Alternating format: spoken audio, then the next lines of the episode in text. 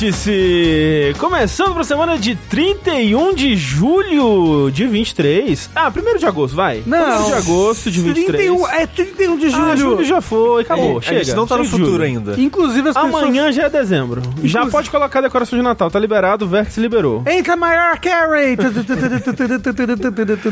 Inclusive as pessoas estão falando que é dia 65 de julho já. Que julho foi o mês que mais demorou. Durou mesmo, é, foi Um verdade. mês que durou demais. Pra mim passou tão rápido. Este este sim, que há 386 edições, é o seu podcast sobre cachorros dos mais diversos tipos, estilos, formatos e sabores. E eu estou aqui com ele. Sabores. Eduardo Sushi, que não sabia que hoje é o dia do vira-lata, 31 de julho. Au, au, au, au. É mesmo? Au, au. É verdade. Porra. Au, au, au. Eles têm um dia. Rafael Kina. Au, au, au, au. au, au, au. au, au, au, né, caralho? Porra, au, au. Au, au, au. André Campos. Au, au. Mas antes disso, sejam bem-vindos a mais um episódio do Vértice, este que é o, o seu podcast semanal, onde a gente vai falar sobre o que a gente tem jogado e o que tem acontecido na indústria dos joguinhos. Sempre transmitido ao vivo às sete e meia da noite das segundas-feiras no nosso canal da Twitch, twitch.tv jogabilidade, como podem bem atestar todas essas pessoas maravilhosas que estão aqui ao vivo conosco. Mas se você prefere ouvir a versão editada, você aí que está aqui conosco agora, saiba que num processo alquímico misterioso, a gente transforma essa gravação num podcast que é publicado aí nas plataformas principais de podcasts. Então você pode procurar aí no seu Spotify, Google Podcasts, Apple Podcasts ou no seu aplicativo favorito por jogabilidade. Você vai encontrar não apenas os vértices, os dashes, mas também outros podcasts da casa, como o Rejack, né? Que hoje nós lançamos o episódio final. Caralho, que loucura, o episódio final, André. Não, mas o episódio final de Hunter x Hunter, né? Que Então, a gente tava exatamente. indo arco por arco. E hoje a gente lançou o episódio que cobre o final do anime. Uma jornada, uma longa estrada da vida que a gente Eu ouvi pessoas falando que choraram nesse Jack. Eu não sei porquê, porque Eu, tô- eu, eu não lembro mais nada de chorar. Aí, eu esqueci Mas- tudo já. Ah, sim, mas você chora com os episódios que a gente Eu falou. choro. né? Eu fico emocionado. Eu assim, fico muito emocionado com o anime. Qu- é, quando eu penso o quão bom é Hunter x Hunter e o quão distante toda a indústria tem que percorrer pra chegar aos pés dele, me dá um pouco de tristeza, assim, sabe? Exatamente. E eu só queria dizer, pra quem vai ouvir o Jack, a gente gravou 3 horas e meia sobre o 10 episódios de anime. É verdade. Né? A gente precisa A gente, a gente precisa ter uma conversa sobre podcasts longos. Assim, o podcast que tá pra sair aí. Ah, não, Mas ele não tinha quero saber, justificativa. Porra, o Hunter x Eu- Hunter também. Eu não quero, não quero A mais. gente discutiu sobre tudo. Eu, inclusive, dando uma hora e meia, eu vou desligar a transmissão. Não quero saber mais disso, não. Minha vida, chega. É, Sete horas de gravação? Então você pode procurar por jogabilidade aí pra encontrar os nossos podcasts. E se você utiliza o Spotify, eu sinto muito mais uma vez, você também pode interagir com, conosco ali, porque tem agora um pedaço de comentário, você pode deixar suas impressões sobre o episódio. E enquete quando a gente lembra de colocar. Que não é sempre, por exemplo, o episódio passado eu esqueci. Foi a primeira vez, na verdade, que eu esqueci. Mas a gente tinha falado o que, que ia ser. Não tinha, a gente não pensou. Não, É- a gente pensou depois, enquanto Ah, então. a gente jogava Remnant. Lembra o que, que aí Eu era? esqueci. Ele pensou. E o que, que era? Eu não lembro, não lembro. Eu não lembro também. Eu também não Eu lembro. esqueci, mas a gente Mas então, pensou. a gente pra esse pensou. episódio a gente precisa lembrar. Tem que É, tentar. durante. Durante, algum. A pergunta é au, au, au, au, au, au. e a resposta au, au, Au? au, au. Ah, uau. É, não, não vai ser isso, mas é. Qual o melhor cachorro do videogame? Porra. Ah, mas aí não tem... A gente pode pegar uns cinco, assim. Escolher. Pega, pega tipo, alguém que fez uma lista, Míssel. 10 cachorros. Míssel. Não, ó, ó, ó, ó. Tem que ser Repeat, Repeat. tem que ser Torgal. Torgal. Tem o D-Dog. De dog é ótimo. É. Aquele o melhor cachorro do mundo, entre Rush. aspas, que morreu. Qual? O melhor cachorro do mundo, entre aspas, Dino. que morreu. Ah, o Dino, pô. Dino, entre aspas. Ninguém, ninguém vai Caraca. entender. Ninguém vai A entender. da semana que vem é você entende a referência, aspas, Dino. Ainda The most comando. clever dog in this world. Exato. Cerberus do Hades, é verdade. Tem bons cachorros aí pra gente escolher. O cachorro do Remnant 2 é um bom cachorro, que ele te É, cura, é ele tanca, ele ataca. É um cachorro. O triste é que o nome dele é Dog. Ah, e como todo bom cachorro, né? Mas, às vezes é bom um cachorro chamado dog. Enfim, essa vai ser a pergunta do, do vértice dessa semana. Então responda lá qual o seu cachorro favorito dos videogames. Mas enquanto isso, é sempre bom lembrar que esse podcast, assim como tudo que a gente faz aqui, é trazido a você por você. Você aí que contribui mês após mês nas nossas campanhas de financiamento, seja no Patreon, Padrim, PicPay, com seu subzinho aqui na Twitch. A partir de um real por mês você já tá fazendo toda a diferença. A partir de 15 você ganha acesso ao nosso Discord, ao nosso podcast bônus DLC cedilha e ajuda muito mais, né? Ajuda 15 vezes mais, algumas pessoas diriam aí. E claro que você pode, pô, se você quiser ajudar aí com um Pix de 17 milhões, a gente tá Ajudaria aceitando bastante. Também. Mas, né, também ajuda, se você não puder se comprometer financeiramente com jogabilidade, é espalhar a palavra, né? Estar aqui conosco, fazer parte dessa baguncinha gostosa. Avaliar. Avaliar, exato, faz muita diferença. Se der as- as estrelinhas ali no Spotify, no, no Apple Podcasts, no Google. Espalhar a palavra, Espalhar né? a palavra. Conversar, conversa com os amigos. É, e não precisa ser necessariamente estar andando assim na rua e enfia o fone de ouvido na cabeça de um desconhecido. Não precisa Pode ser. ser. Pode ser, não É. precisa. Mas você pode, né? Por exemplo, um- uma forma de ajudar bastante é justamente dando a sua estrelinha no, no Spotify, no, no seu aplicativo favorito, dando um like no YouTube, né? Quando sai a versão em vídeo lá, por exemplo, dando o follow aqui no, no, na Twitch, né? Então, várias coisas que você pode fazer pra aumentar a nossa presença nessas diversas redes, o que sempre é, ajuda a gente bastante. Então, muito obrigado.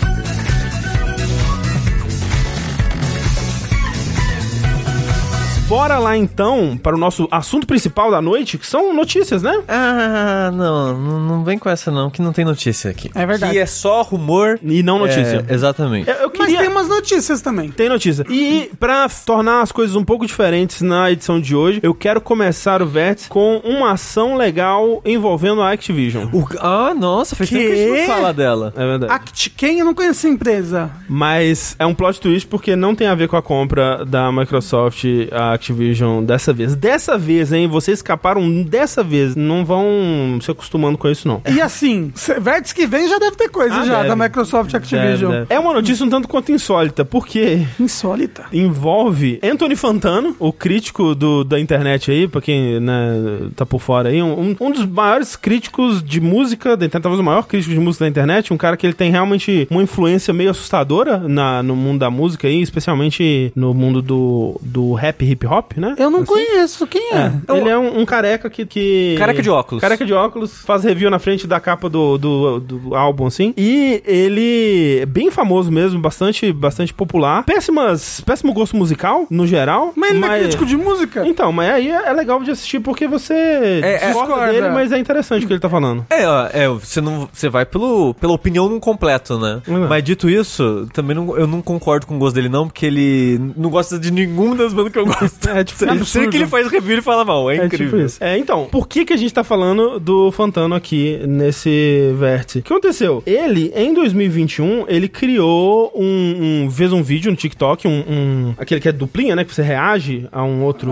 vídeo, assim, como é que chama? Dueto, né? Sei lá. É. E Ah. viralizou. É, procurando coisas sobre isso, todo mundo que eu via comentando sobre esse caso, falava, ah, esse vídeo é ele, nossa, eu nem sabia que isso era dele e tal. Que é um vídeo que ele tá reagindo a um cara cortando a uma pessoa, cortando uma pizza, e aí no início ele tá tipo, é, isso aí, fatia de pizza, que legal, hum, ok, ok. E aí a pessoa continua cortando a pizza em pedaços cada vez menores, até que ele vai ficando cada vez mais puto. E aí ele grita, tipo, ah, é fatia o suficiente, né? Corta no, no grito, assim, né? E aí viralizou, né? Esse áudio foi bem usado é, no fantástico desconhecido mundo do TikTok. Há dois anos atrás, né? Há dois é um- anos atrás, né? Tem um tempo já isso. E, né, muita gente reutilizou isso, fez suas próprias é, reações, m- mashups e outros memes em cima e tal. Inclusive, dona Activision. Porque a Activision estava fazendo publicidade do seu novo tênis do Crash Bandicoot, aparentemente. E eles fizeram um videozinho no TikTok onde eles usavam esse áudio, né? Usavam esse meme. E aí... Usavam um áudio ou faziam um dueto, assim? Então não sei porque eles deletaram. E eu tentei encontrar, Ah. mas não tem mais. Então, pelo que eu vi de descrição, eu também não consegui achar o vídeo, era um áudio inserido no, no vídeo, mas é porque, tipo, tem aquela parada, tipo, Instagram eu sei que tem isso, e o TikTok aparentemente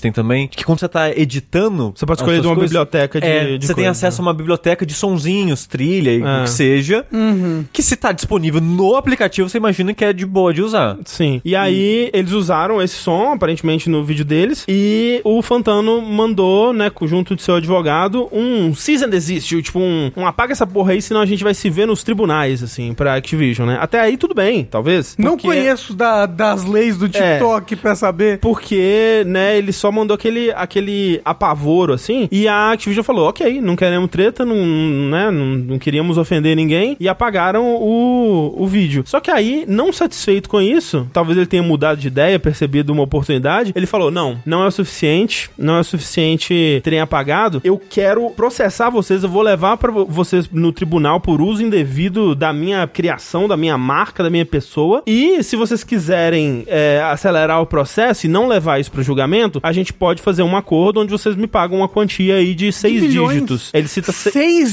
é, dígitos. seria a partir de 100 mil reais, né? 100 mil dólares, no caso, né? Porra! Aí, pô, você fica mais assim, caralho, eita. E a Activision respondeu: Ah, é? Porra nenhuma. A gente vai processar você agora porque a gente acha que você não está correto em ter agido dessa forma, em ter Nos elevado as processado. coisas, né, a esse nível, porque o que a gente fez não era passível desse tipo de atitude legal que você levou. Então ele, tipo, ele trucou e eles mandaram o o seis, como é? Seis? É. Seis. É, Isso. Truco burro. Rato. Rato, isso. Ou qualquer coisa assim. Assim, garoteou, né? É, então, agora tá nessa. Tipo, ele. é, não, a gente não sabe de nenhuma resposta dele pra além disso. Ele pode processar eles por eles terem processado eles, por eles terem processado. É, é. Exato, ele pode continuar nesse truco, Isso. nesse Olha, truco aí. o pior é que deve ter juris- jurisprudência pra isso nos Estados Unidos. Não. Ah, deve mesmo.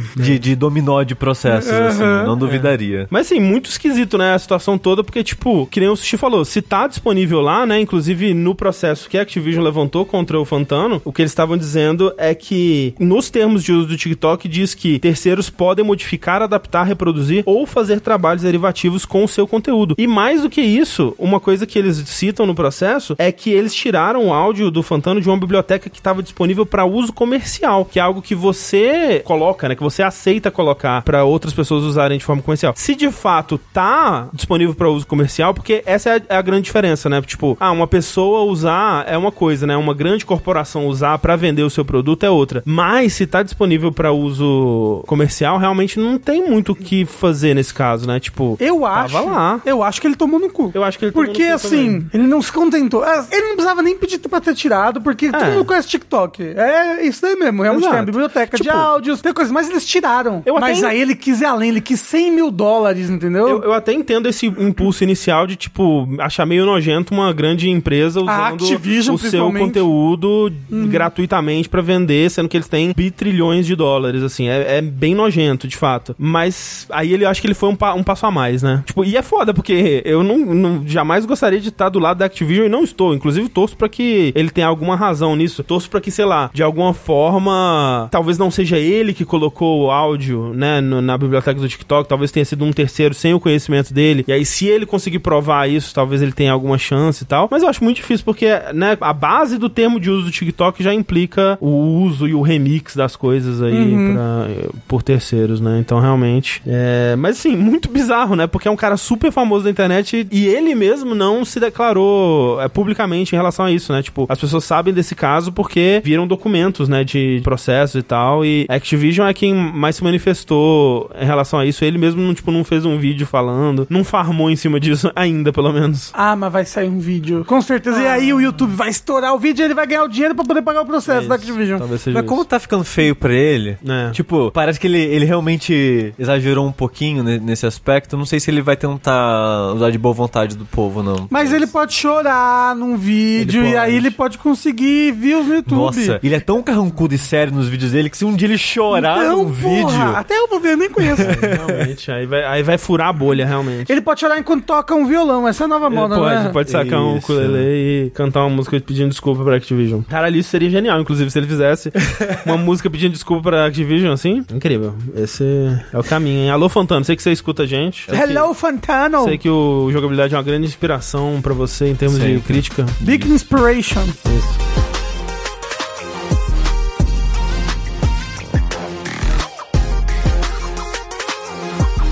Agora, indo pra boas notícias, Boas notícias. coisas boas, espero, talvez, a Evo tá chegando. Tá chegando muito, né? É esse fim de semana. Exatamente. Caramba! A Evo vai acontecer do dia 4 ao dia 6. O que, que é a Evo, Sushi? A Evo é a Evolution, é atualmente, há muitos anos, o maior campeonato de joguinhos de luta É verdade. do mundo. Não era aquele brinquedo que todo mundo ficava de ponta cabeça rodando assim e vomitava? E vomitava?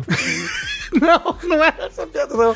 Qual é que que é acho que tinha um brinquedo, que era Evolution. É? Ou era Revolution. Que, é- que as pessoas ficavam de ponta cabeça rodando assim, ó. E aí caiu o celular. Tá aí mesmo. E vomitava. vomitava é uma boa. Ó, aqui que tá dizendo que é Evolution, sim. É, Ou aí. Revolution. Outras pessoas não É. estão dizendo que é Revolution. Mas a Evo está chegando. Vão ser três dias, como eu havia dito, de sexta a domingo. Os dois primeiros dias são as- a parte eliminatória, a parte de eventos e coisas de palco, painel, né, anúncios e tal. Porque no primeiro dia eles vão abrir com algumas horas, que esse agora é de cabeça, mas algumas horas de painéis e anúncios e um momento E3, assim, da Evo, onde vão ter coisas de jogo de luta. Que é algo que já acontece também há algum tempo, né? É. É. E é legal, né? Porque a gente fica sempre. Pô, será que vai anunciar um jogo de luta novo?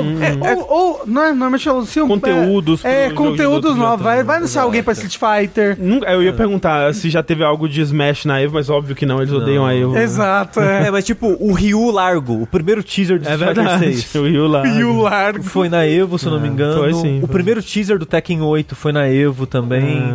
Normalmente eles não anunciam jogos grandes, mas sempre tem um teaser. Uhum. Ou pelo menos, que nem vocês estavam falando, tipo um personagem novo, DLC, coisas do tipo, assim, eles acabam É, anunciando em Aquele, o Garou novo, acho que foi na Evo também, né? Que a- até hoje não se tem muita informação, inclusive. Bom, a Evo tá chegando e ela bateu recordes de inscritos. Sim, de novo, né? Todo ano É, ela a bate comunidade o recorde tem do- crescido, do, né? Anterior, né? E, e em especial nesse ano com o Street Fighter 6, né? Que Isso. a maioria dos jogos bateu recorde de. Ou, ou alguns jogos bateram recorde de ins- inscritos, É, né? eu diria que Mortal Kombat não, porque É. tem 449 pessoas lá. Dos jogos que vão estar figurando no- no- nos torneios, Mortal Kombat tá em último em termos de inscritos, assim. Isso. Os jogos da NetherRealm parece que eles não sustentam uma comunidade muito forte em volta por muito tempo, né? Tipo, esse que é o, o lance, tipo, eles até têm bastante interesse perto do lançamento, assim, mas a comunidade ra- raramente fica com eles ao longo do- dos anos, assim. Exato. Quais são os jogos que vão estar lá? Então, esse ano terão oito jogos principais no- nos sete palcos. Estão indo de baixo pra cima aqui. Não vou falar os números porque É, senão. mas é, em- é de baixo pra cima em, em questão de quantidade de inscritos. Sim, né? sim, sim, mas É. não vou falar o Sim, número sim, sim. exato dos inscritos nem nada. Mas nós temos Mortal Kombat 11 Ultimate, Uhum. Melt Blood tá sempre aí. Também batendo recorde, por, por mais que ele seja o penúltimo, né? Pro quão nichado é Melt Blood, a quantidade de inscritos também é um recorde. Que é basicamente um jogo de luta indie, né? O É. Melt Blood. KOF 15, King of Fighters 15, Uhum. tá em, em sexto. Dragon Ball Fighter Z ainda, aí em quinto. O pessoal gosta do Dragon Ball Fighter. Esse eu nem sabia que tava há tanto tempo. Ultimate Marvel vs Capcom 3 em quarto Então, colocado. não tá há muito tempo. Ele tá Ah, retornando depois de muito ok, tempo. ok. E isso é muito doido, assim, tipo, tá em quarto colocado com mais de é, 1.300 pessoas inscritas pro torneio. Um jogo que não aparece na Evo já há muito tempo. E um jogo que, assim, não tem motivo pra ele estar na Evo, exceto A comunidade. comunidade, né? É, tipo, é. não tem dinheiro da Capcom pra promover Marvel vs Capcom 3 Ultimate, sabe? Tipo, não, não tem um interesse é, financeiro mon- monetário, assim. Eu fico pensando até, tipo, me parece, eu não acompanho outros torneios, mas me parece algo muito único da comunidade de jogos de luta. Tipo, eu não sei se no, sei lá, maior torneio de CS, do lado, assim, tem um pessoal jogando 1.5, sabe? Jogando Condition Zero, sabe? Não sei. Não- talvez tenha, e eu, e eu só não saiba, sabe? Mas parece que essa coisa da, da coisas que acontecem por conta da comunidade é mais forte na, na Evo, né? Me parece. É, e assim, isso que eu, e eu citei no começo aqui, que eram os palcos principais, porque né, o evento em si vão ter sete, sete palcos, eu vou elaborar mais sobre isso daqui a pouco, mas também tem meio que um campeonato por fora da Isso. Evo, Aham. que a própria comunidade organiza. Então, tipo, eles aproveitam que vão ter milhares e milhares de É o pessoas clube do, da luta. é, do mundo todo vindo pra Evo. Aí vai, vai, faz de conta que eu gosto muito, sei lá, o, o chat falou zoando, tipo, ah, e o Marvel's Capcom Infinity. Faz de conta que eu gosto muito. Eu organizo online, vejo com o pessoal que vai vir, e, tipo, ó, vamos fazer um campeonato nosso. E tem muito campeonato desses em volta da Evo, que o pessoal faz em quarto de hotel. Jogo do Jack Chan. Aonde que é a Evo? Em Las Vegas. Hum, pô, então tem lugar pra caramba pra fazer evento. Isso. Então tem muitos. Agora eu não lembro. Eu, eu cheguei a ver uma, uma lista, porque tem. Eles fizeram. Não sei se é todo ano assim, mas esse ano teve meio que em combinação, em acordo com a Evo. Então tem a lista oficial desses campeonatos que vão Ah. acontecer em volta. E A muito- lista oficial dos campeonatos não oficiais. É É, tipo então, isso. mas é até, inclusive, eu também não sei se todo ano é- já era assim, mas muitos desses vão ser transmitidos na é, Twitch e tal, que nem sempre foi o caso. Então, legal. E uma outra coisa, né? Você falou desses painéis e tal. Uma coisa que eles estão fazendo também pra comemoração dos 10 anos, vai ter um campeonato por convite, né? in- Invitacional, não sei como é que fala, de Killer Instinct, né? Comemorando os 10 anos do Killer Instinct do Xbox. Exato, ele vai estar Mas vai nessa- ser, vai ser qual, Clenis? O do O- Xbox? O, do Xbox. É, Ah. o mais recente, é. É, Ele vai estar nesse adjacente, ó. Citaram aí no chat, no famoso banheirão do Melt Blood. Porque esses campeonatos adjacentes, esse ano tá mais oficial. Falaram que vai ter até um- uma área no evento pra eles. Inclusive o Icaro falou que vai ter campeonato de Battle Network. E nem é jogo de luta. Uau. É, tem, Mas teve Catherine, tem, já teve é, então, Catherine já teve também. Catherine, já teve é, campeonato de Oendan, né? Aquele jogo de, de ritmo. Então tem, tem coisas esquisitas rolando em volta dela. Coisas competitivas no geral, assim. Exato. Né, que não tem espaço em outros torneios. É um pessoal que gosta de competir, né? É, pois é. É, mas esse banheirão do Match Blood, pra quem não viu, tem fotos do pessoal, tipo, montando um monitorzinho e as coisas, assim, pra jogar banheiro, literal banheiro, assim. que é onde coube pro pessoal sentar e jogar. Mas, continuando na lista, em terceiro lugar de, de inscritos, nós temos o Tekken 7. Tekken 7. Em segundo, o Guilty Gear Strive. Me surpreendeu, eu achei que o Tekken ia estar em segundo. É, que é mais antigo, né? Ah. E em primeiro, quase os quatro vezes o número de inscritos. É, tipo, o do segundo, lugar, duas mil pessoas, né? É, 2.400 pessoas pro Guilty Gear. E em primeiro lugar de inscritos, Street Fighter 6 com 7 mil e tantos. É. 7 mil, caralho. Doideira. É. Ou tem que ser tipo aqueles campeonatos de, de judô, assim, sabe? Que tem um milhão de, de arenas, assim, todo mundo ao mesmo tempo. Mas Mas é. E por quantos dias? Mas acontece meio que Mas assim mesmo. mas vai Nos ser tipo pools, isso. né? Principalmente é bem Exato. assim. Que nem eu comentei, vão ser três dias. Vai ser que nem o lobby do Street Fighter 6. É isso. É. Tem um monte de maquinazinha um em frente da outra. Exato. Vai ser sexta, sábado e domingo da semana da gravação, que é 4 ao dia 6. Sexta e sábado são as eliminatórias e domingo a maioria das finais. Uhum. É, tem uma final que acho que de Mortal Kombat que vai ser na sexta mesmo, porque tem pouco inscrito. Uhum. Eu acho que vai ser a, prelima- a eliminatória e a final na Final de Mortal Kombat, eles vão ju- juntar todo mundo numa sala, jogar uma vassoura e, tipo. Quem votar com o crânio do outro Isso. venceu. Nada, eles vão dar o prêmio pro, sei lá, pro Sonic Fox direto, já dá, né? ganha mesmo. É, Ah, toma aqui, vai, foda-se. Mas como é que vai fazer tudo isso? Que não falei, dos sete palcos, seis dele é só de processo de, de eliminatória. Uhum. Tipo, vão ser, tipo, vários né, est- estações de jogos montadas no palco e o pessoal jogando. Uhum, O dia inteiro, por dois dias sem parar. Tá tendo treta na comunidade de, Street Fighter 6 sobre processos de é, estrutura de campeonato. Hã? Ah, é? Mas Como assim? Porque o tradicional de campeonato que se tem é, na fase eliminatória, é melhor de três, Uhum. e depois melhor de cinco nas oitavas de final. Aí tá tendo discussões no,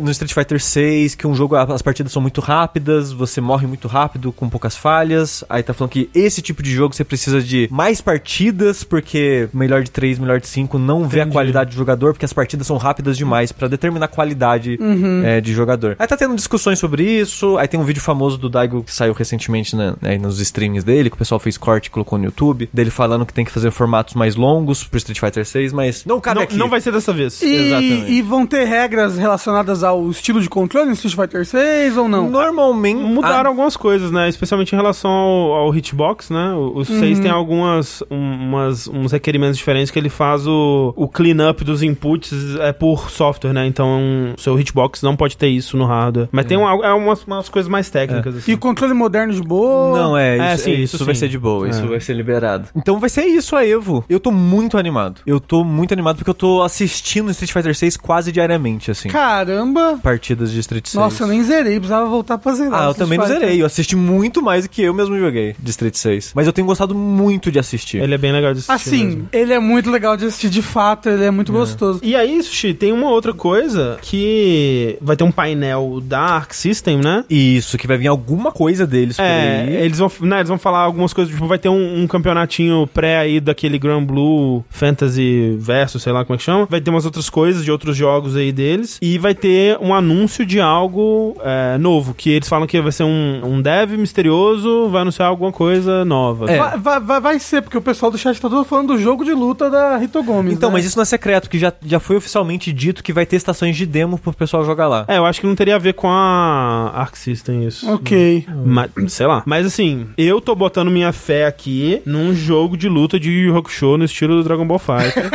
Caralho. eu acho que tem grandes Não, não, chances. não, vai ser um jogo de luta de é, One Piece, eu ia falar Hunter x Hunter, mas de One Piece estilo Dragon Ball Fighter. É, é possível. Assim, assim, algum dia, quem sabe, né? Nunca vai acontecer. Tem um jogo Nunca. de luta bom do One Piece? Tem um de PlayStation 1 ou 2, eu acho que é PlayStation 1, que é vai só tela basta, que é divertido. E Que é, é é o- me- é meio um platform fighter, é legal. É o que tem os bonequinhos SDzinho, assim, tibizinho? Não, Não? não. não. É, tem, tem vários jogos de luta, mas nunca joguei a fundo pra saber, realmente. Assim, Arc System eu confio em qualquer coisa. Ah, é, né? Só um, Você coloca, só um coloca bem. qualquer anime, mangá ali na mão deles que eu acho que eles conseguem tirar um jogo é. bom. Vou jogar? Provavelmente não. Mas, Ah, bom, não, mas até aí, né? Hum. Quem que vai? Quem que vai? Sushi, eu vou. Ah, eu, é, falta um minuto pro seu remédio.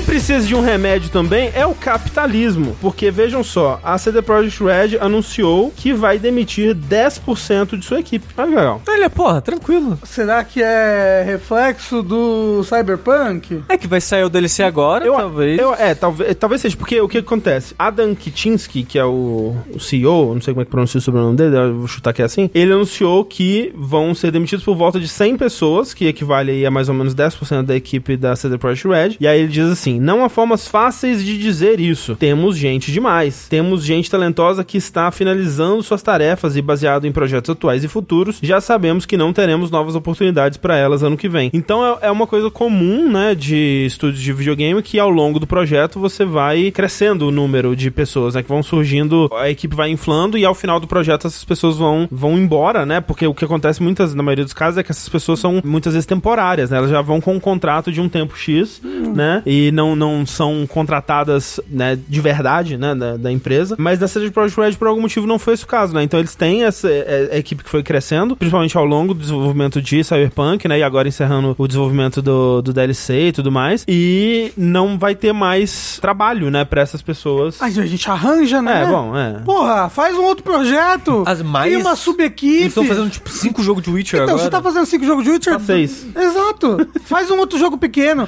Faz uma equipe só pra jogos experimentais. Diminui o salário do CEO. É, bom, se diminuir o salário do CEO, acho que resolveu. É, né, porra. Realmente. Mas assim, é total cortar, cortar gasto mesmo. Sim. É, infelizmente é, é super comum mesmo no final de, de projetos, assim, que ele diz aqui também. Não será imediato, alguns nos deixarão no primeiro semestre de 2024, mas pela transparência estamos divulgando essa informação agora. O que me parece até melhor, porque pelo menos dá tempo da pessoa se preparar, né? Eu fico pensando, será que funciona? Porque, tipo, você me fala assim, daqui a seis meses você vai ser demitido. Eu o já meu morro foco agora, já. É, tipo, meu foco não, não vai ser mais a empresa. É, eu não sei. assim. Ele deu a- o prazo de quando vai ser a demissão? Que assim, um, demissão desse nível tem que ser avisado com antecedência por lei. Quer dizer, eu não sei no país da É. CD Projekt Red, porque nos Estados Unidos, pelo menos, né, gente, eu sei que, que tem que ter, sei lá, dois meses de aviso Uhum. prévio, uma coisa assim. Mas é uns seis meses, assim. Mas é uns seis meses que ele tá falando no, no primeiro trimestre de 2024. Então, pode ser uns seis a oito meses. aí. Ah, é, aí já começar a procurar outro emprego, né? Porra, esse, todas as pessoas que vão ser demitidas se juntam e formam a CD Projekt Blue pra concorrer. Seria legal. CD não, vinil. Isso. Project. Blue. Project Blue.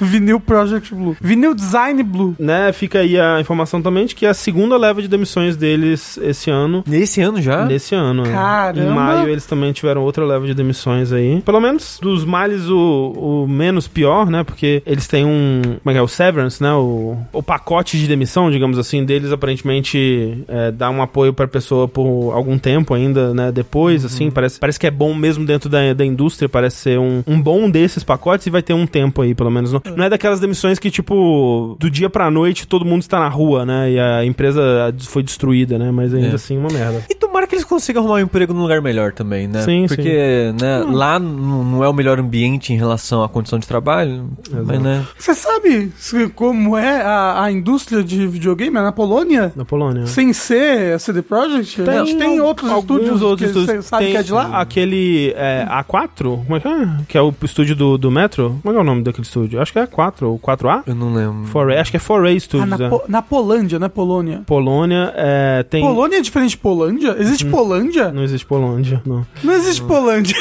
Tem a Mas- Techland também, que é o pessoal do da Enlight, né? A Foray é da Ucrânia, mas a Techland é da, da, é da Polônia, né? Eu acho que eles são poloneses. Eu, eu acho que a, atualmente a CD Projekt Red é uma das maiores empresas da Polônia. É, sim, É, sim. ma- mas a Europa, todo mundo é pertinho, né? É verdade. Qualquer coisa. É verdade, né? É uma viagem pra Minas Gerais e pra outro país. né? Não, nem isso. Menos Tem muita até. gente que mora num país e trabalha em outro. Então, né, boa sorte aí para as pessoas da, da CD Projekt.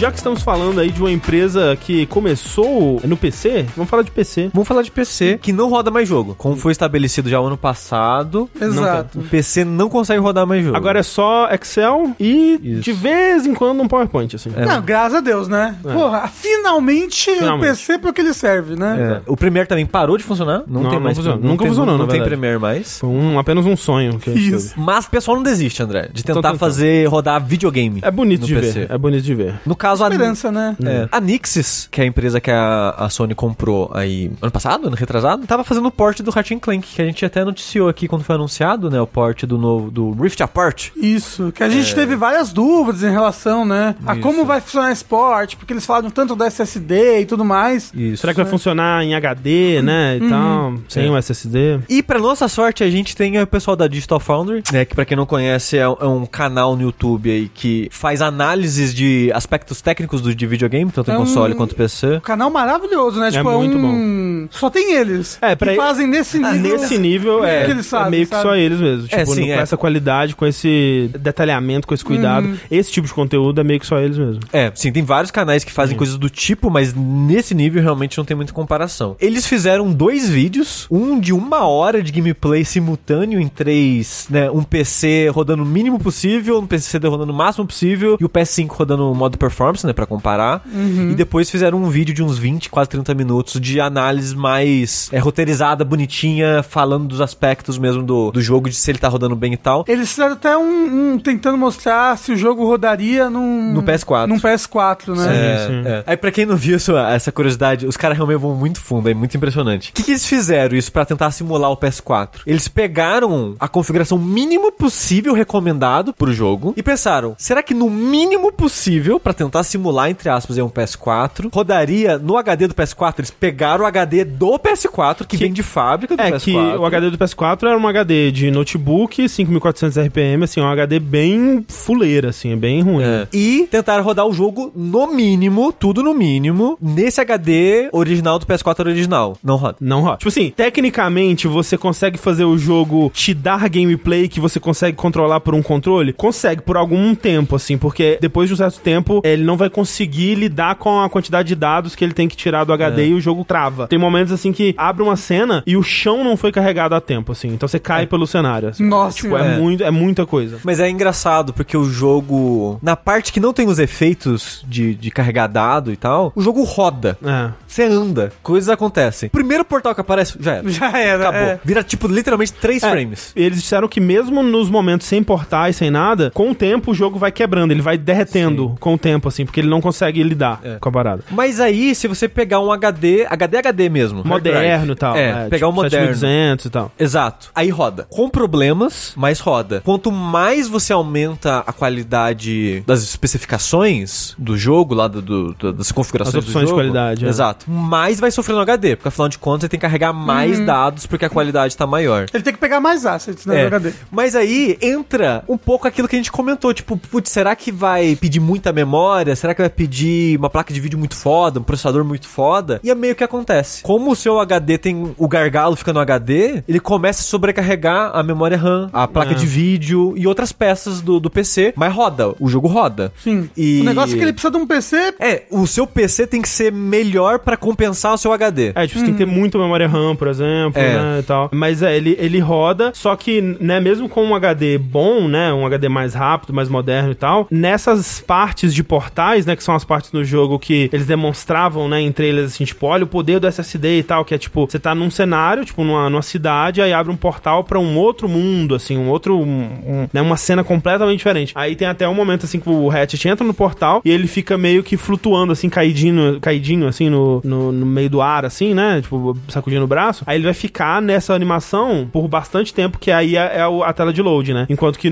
com o SSD é quase instantâneo esse momento de, de transição. E aí, com HD, essa cena é usada como uma tela de load, assim. Que foi o que a gente tinha suposto que ia acontecer quando a gente falou é. disso, quando eles anunciaram o, o port, né? É. Que eles iam ou colocar uma tela de load mesmo, ou que essa cena ia demorar mais, É. e, e foi o que aconteceu. Mas igual o, o HD do PS4 original, que o André comentou que vai deteriorando, o jogo normal também acaba sofrendo em performance por causa disso. Você joga o jogo, mesmo tendo um HD melhor, mas ele começa a ter empacar em vários detalhezinhos. Aí você vai ter que começar a diminuir os gráficos do jogo pra compensar o HD lento. Mas em SSD, o jogo tá rodando muito bem. Sim. Mesmo SSDs que não precisam ser tão rápidos quanto o do PS5, por exemplo. Exato, é. Então, tipo, se você tem um SSD normal aí, que você já tem já de antes e tal, o jogo provavelmente vai rodar muito bem. Inclusive, eles falam que podia ter mais polimento, né? É um porte que ele é bom, não é perfeito, mas é bom. Podia ter uma- algumas partes, assim, podiam estar melhores. Mas ele é um jogo que ele escala muito bem, né? Tipo, a versão de menor qualidade dele é muito. Assim, o quanto que eles conseguiram diminuir do jogo é muito impressionante, né? Pra ele rodar em, em hardwares mais básicos e tal. Só que uma coisa que eu achei interessante também é que, e talvez né, fosse meio óbvio, é que o. Mesmo no, na configuração de PC mais robusta que eles testaram, né? Que tinha um super SSD mais rápido do que o do PS5, que tinha 4090 e tal. Mesmo nessa configuração de PC, o loading, né? Essas transições e o loading do jogo no geral mesmo, é mais rápido no PS5. E eu digo que talvez fosse óbvio isso, porque o PS5 ele tem um hardware dedicado pra isso, né? Um uma, hardware... uma arquitetura dedicada a Exato. isso. O jogo foi otimizado pro PS5 com a arquitetura toda dedicada pra decomprimir, né, e, e- e transportar esses volumes de dados gigantes assim pra memória e tal. Então, o Alex Batalha que fez o, o vídeo, ele até tentou encontrar onde estaria esse gargalo, ele tentou diminuir os, os, os cores de processador, tentou mexer em algumas coisas da memória e tal, mas ele não encontrou, o que provavelmente significa que é por conta dessa arquitetura otimizada pra isso mesmo do, do PS5. Mas Mas, mas assim. é um bom porte, ao contrário, por exemplo, do The Last of Us Parte 1, né? Exato. E pessoas têm que pedir desculpas à Insomniac. Que a pessoa fica, ah, a Insomniac dando um papinho migué, Então, sabe? De e- que o PlayStation 5 é a arquitetura dele que possibilita esse jogo a rodar. Então, mas ele fala disso no vídeo, ele até fala: Ah, esse jogo roda em outras coisas? Roda. Mas se o PS5, com a configuração de memória que ele tem, com o processador que ele tem, se ele não tivesse o SSD que ele tem, ele não rodaria o Ratchet Clank na Então, qualidade que roda. Sim, Não, sim, sim. exato. é. Então ele fala que, tipo, aquela frase é verdadeira, levando o PS5, o hardware do PS5 em Exato. conta. É, tipo, o, é, o, o que tá possibilitando esse jogo de rodar no PS5 é o, é o SD. Aí vai da sua boa vontade de interpretar também a, a, fala, a fala do cara da Insomniac dessa forma, Exato, né? Porque muita gente interpretou como, tipo, ah, esse jogo não é possível no PC, né? Tipo, eles nunca disseram isso, mas, né, você teria como interpretar a fala dele dessa forma. Mas, né, feliz que pelo menos é um jogo que funciona, né? Não, quer dizer, se você tiver um SSD, é, ele não explode e vira um jogo de PS1 de repente, né, na sua tela. Então, é, e, de, fato, ele não é possível no PlayStation não- 4. É, ele É. não seria possível no, no PS4, a menos que, né, fosse outro jogo, assim, ter muito modificado para ser possível. Porque muita gente pensou, ah, pô, se diminui um pouco o gráfico, ele roda no PS4. Não, ele não rodaria no PS4. Mesmo no mínimo, né, da versão de PC, não rodaria no Ele PS4. teria que ser adaptado para o PS4 e seria É. um produto diferente do que Seria, ele um pro- é. é, seria, tipo, mais tempo de desenvolvimento pra fazer uma versão específica pro PS4. né? Uhum. Então, não- mas não tá no nível de 8 days ainda, isso é verdade. Agora, uma coisa que eu queria ver, já que, pô, o PS5, né, e o, e o Xbox também tem é, hardwares específicos, tipo, né, é, otimizados pra usar esse SSD de uma forma super rápida e tal, e, e é o destaque. Eu queria até o final da geração, pelo menos, ver um, um jogo que realmente, tipo, caralho, esse jogo, se você tentar ele rodar ele no HD, ele explode, assim, tipo, faz, ele faz umas coisas que Pô. usem realmente essa, essa mecânica do SSD de uma forma nunca antes vista. Esse jogo é quase isso? É. Qua- É quase, mas eu quero, eu quero ir além, eu quero ver jogos que usem mais isso, porque também tem essa coisa de que o Ratchet Clank, ele é assim, e o, o próprio Astros Playroom, ele faz algumas coisas assim também, porque parece uma coisa que, tipo, ah, essa é a novidade da geração, vamos mostrar ela aqui. E parece que a gente tá se afastando mais disso enquanto a geração avança, né? Eu tenho visto mais e mais jogos com tela de loading. Ah, porra, o que que é isso? Exato. Tela de loading? A gente não tinha superado isso já? No, no, Por no- uns meses. No Nintendo 64. é, pois é, né? Mas, ó, realmente, eu, tipo, alguém perguntou, ah, mas esse negócio dos portais é utilizado no gameplay? Tem alguns lugares que sim, que é, bem legal, que É. você muda o mapa todo com um clicar num botão. É que tipo, você tem. pa- Porque, por exemplo, as partes que estão mostrando aí, a parte do começo, né? Que é o maior show-off dessa coisa, que você vai passando quase que é uma coisa meio que bem num trilho, assim, vai passando por vários mundos e tal. Ela é automática, né? Mas tem momentos do jogo que você que ativa a transição desse mundo, né? Uhum. E tal. Então tem. al- é, Não é assim, não é super fundamental pro jogo, não. É, é isso que eu tô dizendo. Tipo, eu queria assim, ver um é, jogo. é- que- é a grande gimmick dele, né? é, mas, mas, é, mas é mecani- legal. é assim, mecanicamente não é super fundamental e não é super completamente, absurdamente presente o tempo todo, assim. Mas eu acho que agrega a experiência do jogo. Sim, Exato. sim. Mas o que eu quero dizer é, eu queria ver um jogo que tivesse isso, tipo, o tempo todo. Mano, jogou aquele lá, o de terror lá? Qual? Da, exclusivo do Xbox? Ah, o... Ah, o Medium. Medium. Aí, ó, pronto. Pô, The Medium... Ah, e, ca- Calma aí, agora eu quero saber que isso que é da briga de verdade. As pessoas não sabem tirar proveito da internet. Esse jogo roda num Series X? Ah, roda. Pô, tranquilo, né? ah, isso nunca esteve em Ah, questão. mas eu quero briga. Não, porque o Series X é muito inferior. Ele não tem um SSD igual do PlayStation. Mas falaram, André, aí que o... É brincadeira, viu, gente? Tá? Era uma piada. Que o Starfield, no PC, é obrigatório SSD. SSD. SSD. Caralho, tantos S. É, eu quero, eu quero ver o que ele vai fazer com isso. Eu acho que é mais por conta da densidade e Sai do tamanho, planeta, né? É, talvez. talvez isso. No talvez. Switch roda, gente. O Switch tem SSD. Tem sim. Beleza, então, pô, tá aí mais um jogo de PC. Quem né? Então, então continuando a tentar.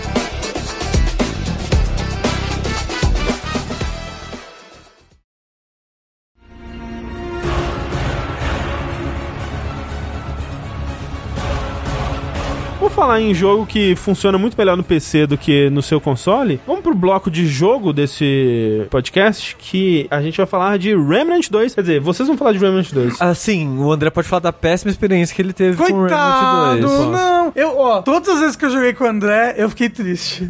O André Sabe? também. Eu também. Então, exatamente, eu ficava triste porque o André tava triste. Mas, antes de qualquer coisa, é, você zerou, Rafa? Não, você zerou? Eu tenho 20 e poucas horas dele e eu vi o último chefe fazendo co-op com um desconhecido. Eu vi muitas coisas fazendo copo com um desconhecido. Eu não sei se era o último chefe, porque crashou e Não, eu... eu, eu, eu sei que era o último chefe porque a gente fez a última área do jogo toda junto. Mas... E eu, e eu, ficava, eu ficava tipo, ah, não vou dar kit aqui no meio agora, né? É, né? Não vai abandonar É. a pessoa. O nome do chefe era, tipo, câncer? Hum, Mais pra frente, mais Ah, pra tá frente. bom. Mas o Remnant 2, que é a sequência de Remnant 2 pontos From the Ashes, que é uma sequência de Cronos, que teve o lançamento como Cronos Before the Ashes. Exatamente. Que é um jogo aí da Gunfire Games, que é parte do pessoal do Darksiders, né? Da Video Games. Uhum. Que eles fizeram aí o Remnant há uns 4, 5 anos atrás. 4 anos, 2017, 2018, 2019? Não, dos 19 acho que não é não, acho que é antes. 17 o, e o 18. Remnant 1, eu acho que é 18, hein? É. Eu diria Então não é 19. 4 anos não, é mais. Eu diria 18, 19. E o Remnant, pra quem não, não conhece, não tá familiarizado, ele é um jogo de tiro em terceira pessoa com muita influência de Souls. Eu não chego a dizer que ele é um Souls-like, algumas pessoas chegam a dizer, eu não chegaria lá. Mas ele tem muitas influências de Souls. É, 2019. O chat tinha dito. Nossa, pra mim era tipo 18 tranquilo assim o jogo. E o foco do jogo é você jogar co-op com seus amiguinhos, porque o jogo ele tem uma parada que parte da história do jogo e parte das áreas que você explora são desenvolvidas proceduralmente. O jogo ele vai pegar pedaços de história, pedaços de área, combinar junto com a história principal do jogo que ela é fixa e criar uma experiência meio que única pra sua campanha, que você pode resetar a campanha no Game Plus e fazer o jogo de novo, fazer outras rotas. e- É, é, eu acho interessante do como tipo. isso funciona do, do pouco que eu vi, talvez vocês me corrijam aí, mas tipo, você começa, né, o seu jogo e ele vai te colocar numa área pra você começar que não necessariamente vai ser a mesma área do seu amigo, né? É tipo, você, eu acho que ele pode escolher entre umas seis áreas pra começar, pelo que o desenvolvedor disse pra gente no chat. Mas são umas três só. É, então assim, o no 1, a ordem das áreas que você vai são quase fixas. Tem É. uma situação que bifurca e o jogo te coloca em uma ou outra. É. Mas no 2, o que ele faz é, ele vai pegar os planetas, né, os- as áreas, os mundos, digamos assim,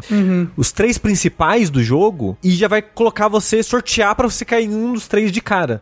Não tem um primeiro mundo pra você jogar. Aí o que, que o jogo faz? Desses três mundos possíveis pra você começar o jogo, cada um deles tem meio que uma campanha própria deles. Porque é meio estranho falar assim, mas jogando faz sentido. Porque o jogo ele tem a sua história principal. Você tá lá, é uma pessoa na Terra pós-apocalíptica que tem-se, não vou entrar em detalhes, mas tem-se meios de viajar entre planos, entre realidades. Isso.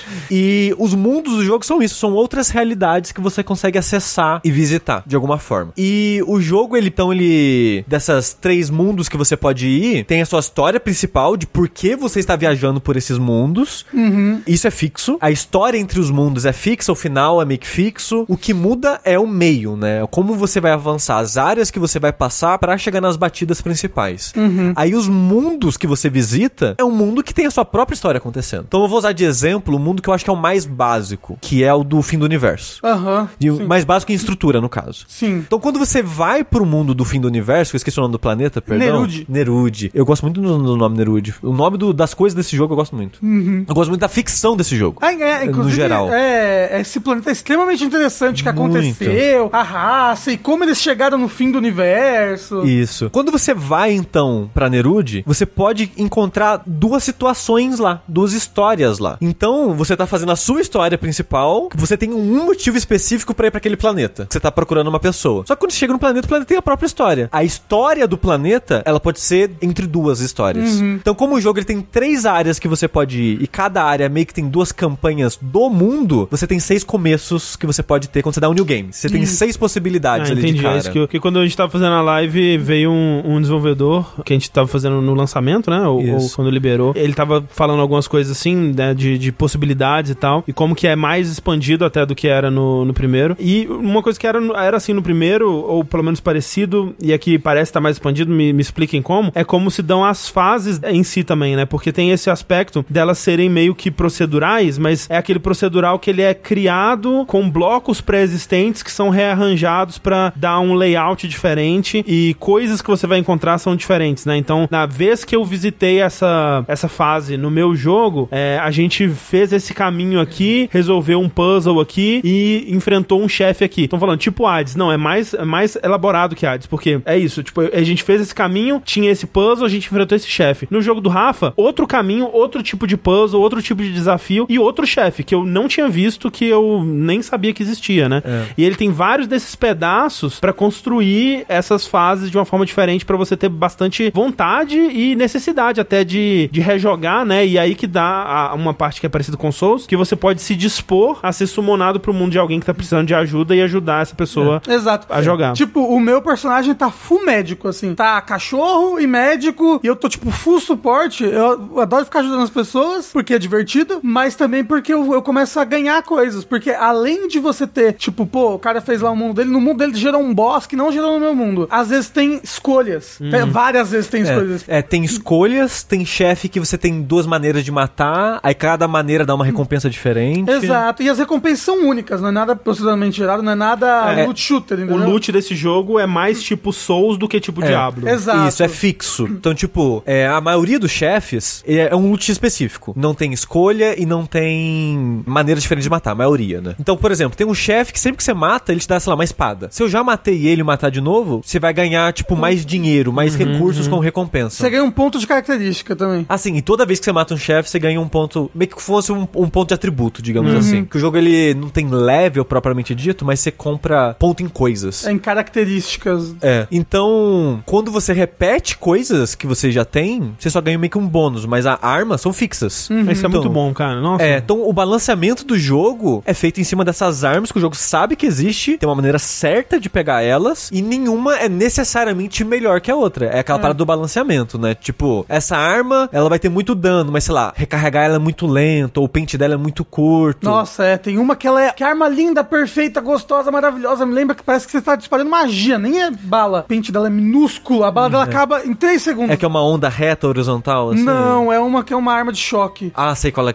Eu não tenho, mas já vi muita gente usando. Então, o negócio é, se você quiser bom, vou focar nessa arma, então você vai fazer uma build pra essa arma. Vai botar É. modificador pra essa arma, vai botar. Então, tipo, tem toda essa. E você pode equipar quatro anéis e um amuleto. Então, É. dá pra você fazer várias builds diferentes. É, e o que é Além legal. das classes. Então, é o que é legal nesse jogo, é ele tem classes. Você pode equipar duas classes, que as classes meio que você muda como se fosse um, um equipamento, né? Então você pode combinar classes que vão ter suas vantagens e desvantagens entre si. E uma coisa que eu acho muito legal é como seus equipamentos são fixos, tanto as suas duas armas que você pode equipar e quanto a sua arma melee, é, no caso a arma de, de, de fogo, né, que você equipa e sua arma melee. Você tem, como o Rafa falou, quatro espaços pra anel, um colar e cada arma tem um acessório que você equipa pra mudar um detalhe nela. Então, por E- exemplo, E magias que você equipa na arma, que são os mods. isso, então, entre as magias, entre os mudanças passivas que você equipa na arma, entre os seus anéis e colares e tal, você cria sua build. Como é tudo fixo e tudo é meio que pensado em combinar uma coisa com a outra, dá pra você fazer umas builds muito loucas no, Não. no jogo. E aí você ainda tem um negócio do Remnant 2, que é a coisa mais nova dele principal, que são as classes, né? Você escolhe uma classe no começo e ao contrário do primeiro primeiro jogo, que era bem Dark Souls, que a classe, na verdade, era só o seu o seu equipamento inicial, quando você escolhia, né, no primeiro jogo. Eu sei que pensava as suas características iniciais, mas depois você conseguia as características dos outros e tudo mais. Agora você equipa uma classe. Ao equipar a classe, você ganha. Você vai desbloqueando, né? Conforme você vai upando ela. Você vai desbloqueando vantagens passivas da, da classe, uma magia principal da classe e uma característica principal da classe. E uma vantagem principal da classe. E aí chega o momento do jogo, André, que você pode equipar uma segunda classe. Aí você monta a sua classe mista. É, ele muda até o nome. Dependendo É. da combinação que você faz, ele cria um nome novo. Que é bem melhor em inglês que em português. É. Né? Porque combinar dois nomes em inglês. Deve ser muito difícil é, pra é- tradução. Exato, é. Tipo, o meu é Dominador Pastor, é a minha classe. Negócio assim. Porque eu tô usando médico e. Cachorro. E cachorro. É, uma coisa que a gente não disse, mas que talvez pra quem é, não viu o jogo seja uma surpresa, que a gente tá falando que parece Souls, e ele de fato é um jogo de ação em terceira pessoa, mas ele é bem focado em tiro, né? Em armas de, de longa distância, Isso.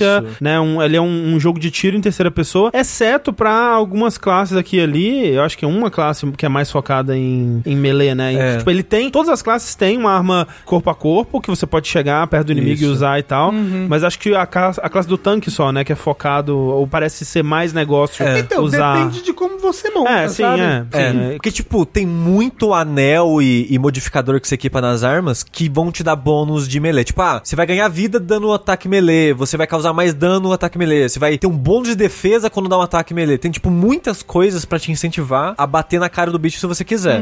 Mas eu considero que o melee nesse jogo é uma ferramenta. É tipo, você dá tiro no bicho, chegou perto, você bate na cara dele com a sua espada. é tipo isso. Dependendo da classe que você tá É, eu falo, fazendo. porque o Pelux. ah, Eu, eu tô jogando com o Pelux e com o Yoshi no PC, que é o único lugar viável pra jogar por enquanto esse jogo Com multiplayer. os amigos. Com os amigos, isso. É, e olha que no PC também ele não tá super otimizado, não, né? Foi um lançamento meio complicado aí. É. A gente vai falar Ou mais a sobre gente isso. fala mais depois. E o Pelux tá full melee. Assim, mas ele, ele não dá tiro. É absurdo. É. E, e tá, tá indo bem, assim. Assim, quando ele entra na floresta com uns 50 Ah, bichos não. atirando na cara dele. Não, aí quando tem bicho voador, aí tem É. que começar a usar shotgun. Mas sério, tipo, ele tá conseguindo fazer um foco de classe melee que tá funcionando muito É. bem, que o jogo ele abre muitas possibilidades pra você brincar com o seu personagem. Mas é a, a exceção, né? Tipo, né, você tem que correr atrás desse foco em melee pra... Ah, mas o jogo ele dá Ah, é. ferramentas. Sim, sim. Exato. Mas o que eu quis dizer é, né, a gente tá falando que é Souls e tal, mas ele é mais focado em, em tiro. É, ele é um jogo de tiro, isso. Isso. Parando brevemente, fazendo um desvio que eu tava falando da estrutura, né, Uhum. das missões e tal, eu gosto muito, tanto do primeiro quanto do segundo, dos universos que você vai. Exato, porque como ele tem essa, essa, essa coisa de multiverso, ele pode brincar com vários gêneros diferentes. É. E acaba sendo quase uma antologia, Uhum. porque como você vai pro mundo e tem a história própria dele, as regras próprias, as raças próprias, contexto social, o que seja, é muito legal você chegar no lugar e. Que lugar que é esse? O que, que tá que tá acontecendo acontecendo? aqui? Quem são essas pessoas? e- Por que que tá nessa situação? Então, por exemplo, é bem interessante que eu, eu vi gente falando que acha o jogo meio genérico. Talvez ele seja meio genérico nesse lugar que tá agora, que é meio que o mundo humano, né? E é meio pós-apocalíptico, umas cores mais sem graça e tal, assim. E talvez a, a, a interface do jogo seja um pouco genérica, porque ela lembra um pouco outros jogos, né? Inclusive, de novo, tem que ser dito aqui, né? O, o, o mal que Destiny fez pra indústria dos videogames. o quanto que é chupinhado de, de jogos tipo Destiny, assim, a interface. Mas pra cada mundo que você vai, é quase como um gênero de ficção ou de, de, de história diferente, né? Então, por exemplo, a gente Até foi... fantasia, né? É, a gente foi pra um, um lugar que era um castelo estilo medieval, assim, é, Dark Fantasy, foda, gótico pra caralho. Elfos. É, elfos e tal. E no outro mapa, esse Nerude que o Sushi tava falando, é ficção científica é, Giger, assim, tipo, fim do Alien. mundo, Alien, planeta deserto, robôs e com, tal. com um buraco negro no horizonte. Então, e aí tem tipo outro que é ah, uma floresta e tal. Então ele tem bastante variedade na direção de arte É. até, né? E eu falei disso quando eu falei do primeiro aqui, eu vou falar de novo. O jogo, a maneira que apresenta a história dos universos, eu acho muito legal, porque eu jogo principalmente sozinho. Uhum. Em co-op, você tem que estar jogando com gente dedicada. Exato. Porque como é que é? Então, por exemplo, o Castelo Medieval que o André falou. O Castelo Medieval ele tem muito contexto de história interessante nos bastidores políticos do, desse universo. Só que pra você entender mais sobre isso, você vai encontrar um NPC e você vai ficar 10 minutos, 15 minutos conversando é com bastante ele. conversa. Você vai achar um livro que é como se fosse um livro de ficção daquele universo, contando histórias Uma daquele historinha, universo. é um conto de fadas. É, só que você vai levar uns 15 minutos lendo. Porque, tipo, não é um. É que a gente tá acostumado de muito jogo que tem documento pra ler, tipo, é uma página, né? É um trechinho, uma coisa que você vai ler em dois dois minutinhos e tal. É um livro de Skyrim, É. sabe? É um negócio grande. Os- É, e nesse você acha uns livros que é tipo. Seria na, na vida real, seria sei lá, umas 4, 5 páginas. Você vai sentar ali e vai ler um tempo, sabe? Sim. Eu adoro. Sempre que eu acho um livro, que não, não tem tantos assim no jogo, sempre que eu acho um, eu fico feliz. Eu, tipo, beleza, pegar a pipoca aqui, vamos ler a história do açougueiro aqui. O que, que o açougueiro fez? O que, que a gente tá fazendo? A gente quer prestar atenção na história, que eu tô, né, Uhum. em multiplayer. Só que aí tem, tipo, três livros. Cada um lê um e depois a gente conta a história um pro outro. Perfeito. Aí fica 15 minutos todo mundo parado lendo o livro. Aí depois, tá, o que, que essa história contar aí? Os feios, eles eram assim, assim, assado. E vai indo. É foda porque a a gente, a- além da, da dificuldade normal de, de parar pra ler ou prestar atenção na parada, Ainda tá em live. Ainda Aí, tá em live. porra, Aí é muito difícil. É. Porque, tipo, a gente tá, né, eu tô, tipo, che- chegou na cutscene, aí o Sushi tá lá, tipo, interagindo com o pessoal, prestando atenção pra caralho na história. Aí eu e o Rafa, a gente começa a responder o chat, sabe? Aí tirou a concentração do Sushi e foda-se, sabe? Tipo, não vai, ele não vai conseguir prestar atenção mais. É. E aí, sei lá, tem que estar todo mundo muito na mesma vibe mesmo, né? E disposto a in- interagir com esse momento de história, assim, senão não vai dar certo. É, então eu acho que esse jogo, ele é... Isso aconteceu no 1 também. Era a mesma estrutura de poucos documentos, mas documentos longos, que aprofunda bastante os universos que você visita. NPC que fala pra caralho. NPC que fala pra caralho. Então, tipo, eu até fiquei surpreso que eles mantiveram basicamente a mesma estrutura narrativa nesse sentido, do 1 pro 2, porque no 1 eu fico, porra, eu acho muito legal, mas eu joguei a maior parte do jogo sozinho. Se você tá jogando de galera, você não vai ter isso. É, a não ser que. A não ser que seja amigos, mas a maioria das vezes você vai jogar com desconhecido. Você vai no lobby aleatório e vai jogar com alguém que tá numa dungeon que você queria revisitar. Ah, mas aí o que eu faço, eu sou. A pessoa quer ler, porra, eu fico ali paradinho. Ah, eu nunca. não, É, Mas é porque você pode ter o azar de achar alguém que quer te fazer correr ou qualquer coisa assim. Aí você expulsa a pessoa. Eu, eu, meu mundo eu deixo fechado. Eu só visito o jogo dos outros. E quando eu tô no jogo Idem. dos outros, eu sigo o ritmo que a pessoa quer seguir. Uhum.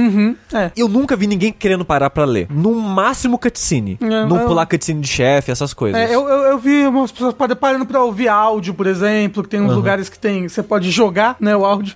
É que a tradução não É. tá muito perfeita, não tá tão boa nesse jogo. Que o play foi traduzido como jogar, né? Coitado, deve Mas é coisa de contexto. contexto. É, não, né? é foda? Sim. Mas sobre os universos, uma coisa que eu acho muito legal é, por exemplo, você vai no universo que é um meio que um high fantasy gótico e tal. Como é que funciona a arma de fogo nessas áreas? Tipo, você vai pegar uma arma de arma de fogo entre aspas nessas áreas. Como é que elas são? Tipo, ah, você vai por uma floresta mágica dos faunos, o que é uma arma de projétil. Eu acho muito interessante, muito interessante, como eles fazem armas de projétil encaixar nas- nos mundos que eles criam. As armas do labirinto. São muito Porra, legais. putz, você pegou uma pistola de cubos? Sim. Nossa, é muito legal a maneira que essa pistola É. funciona. Só pra dar um exemplo, O então. cajado, nossa! Só, só pra dar exemplo das, pras pessoas dessa arma de cubo, que é uma arma meio que obrigatória Arma que de você vai cu? ter. Isso. Exatamente. É meio que uma pistola, é uma arma meio control. Exato. Que é uma Foi o pis- que eu imaginei. Quando o Rafa falou arma de cubo, eu imaginei É. a pistola do control. Que é meio que como se fosse uma pistola que ela é feita de cubos que ficam se movendo assim na sua mão. Lembra um pouco o Control pra quem jogou Control. Mas como que essa arma funciona? Ela tem munição infinita, porém ela só tem seis tiros. O que, que isso quer dizer? Que você tem seis cubinhos dentro dessa arma de cubo. Você atira o cubo, o cubo vai acertar o alvo e voltar pra você.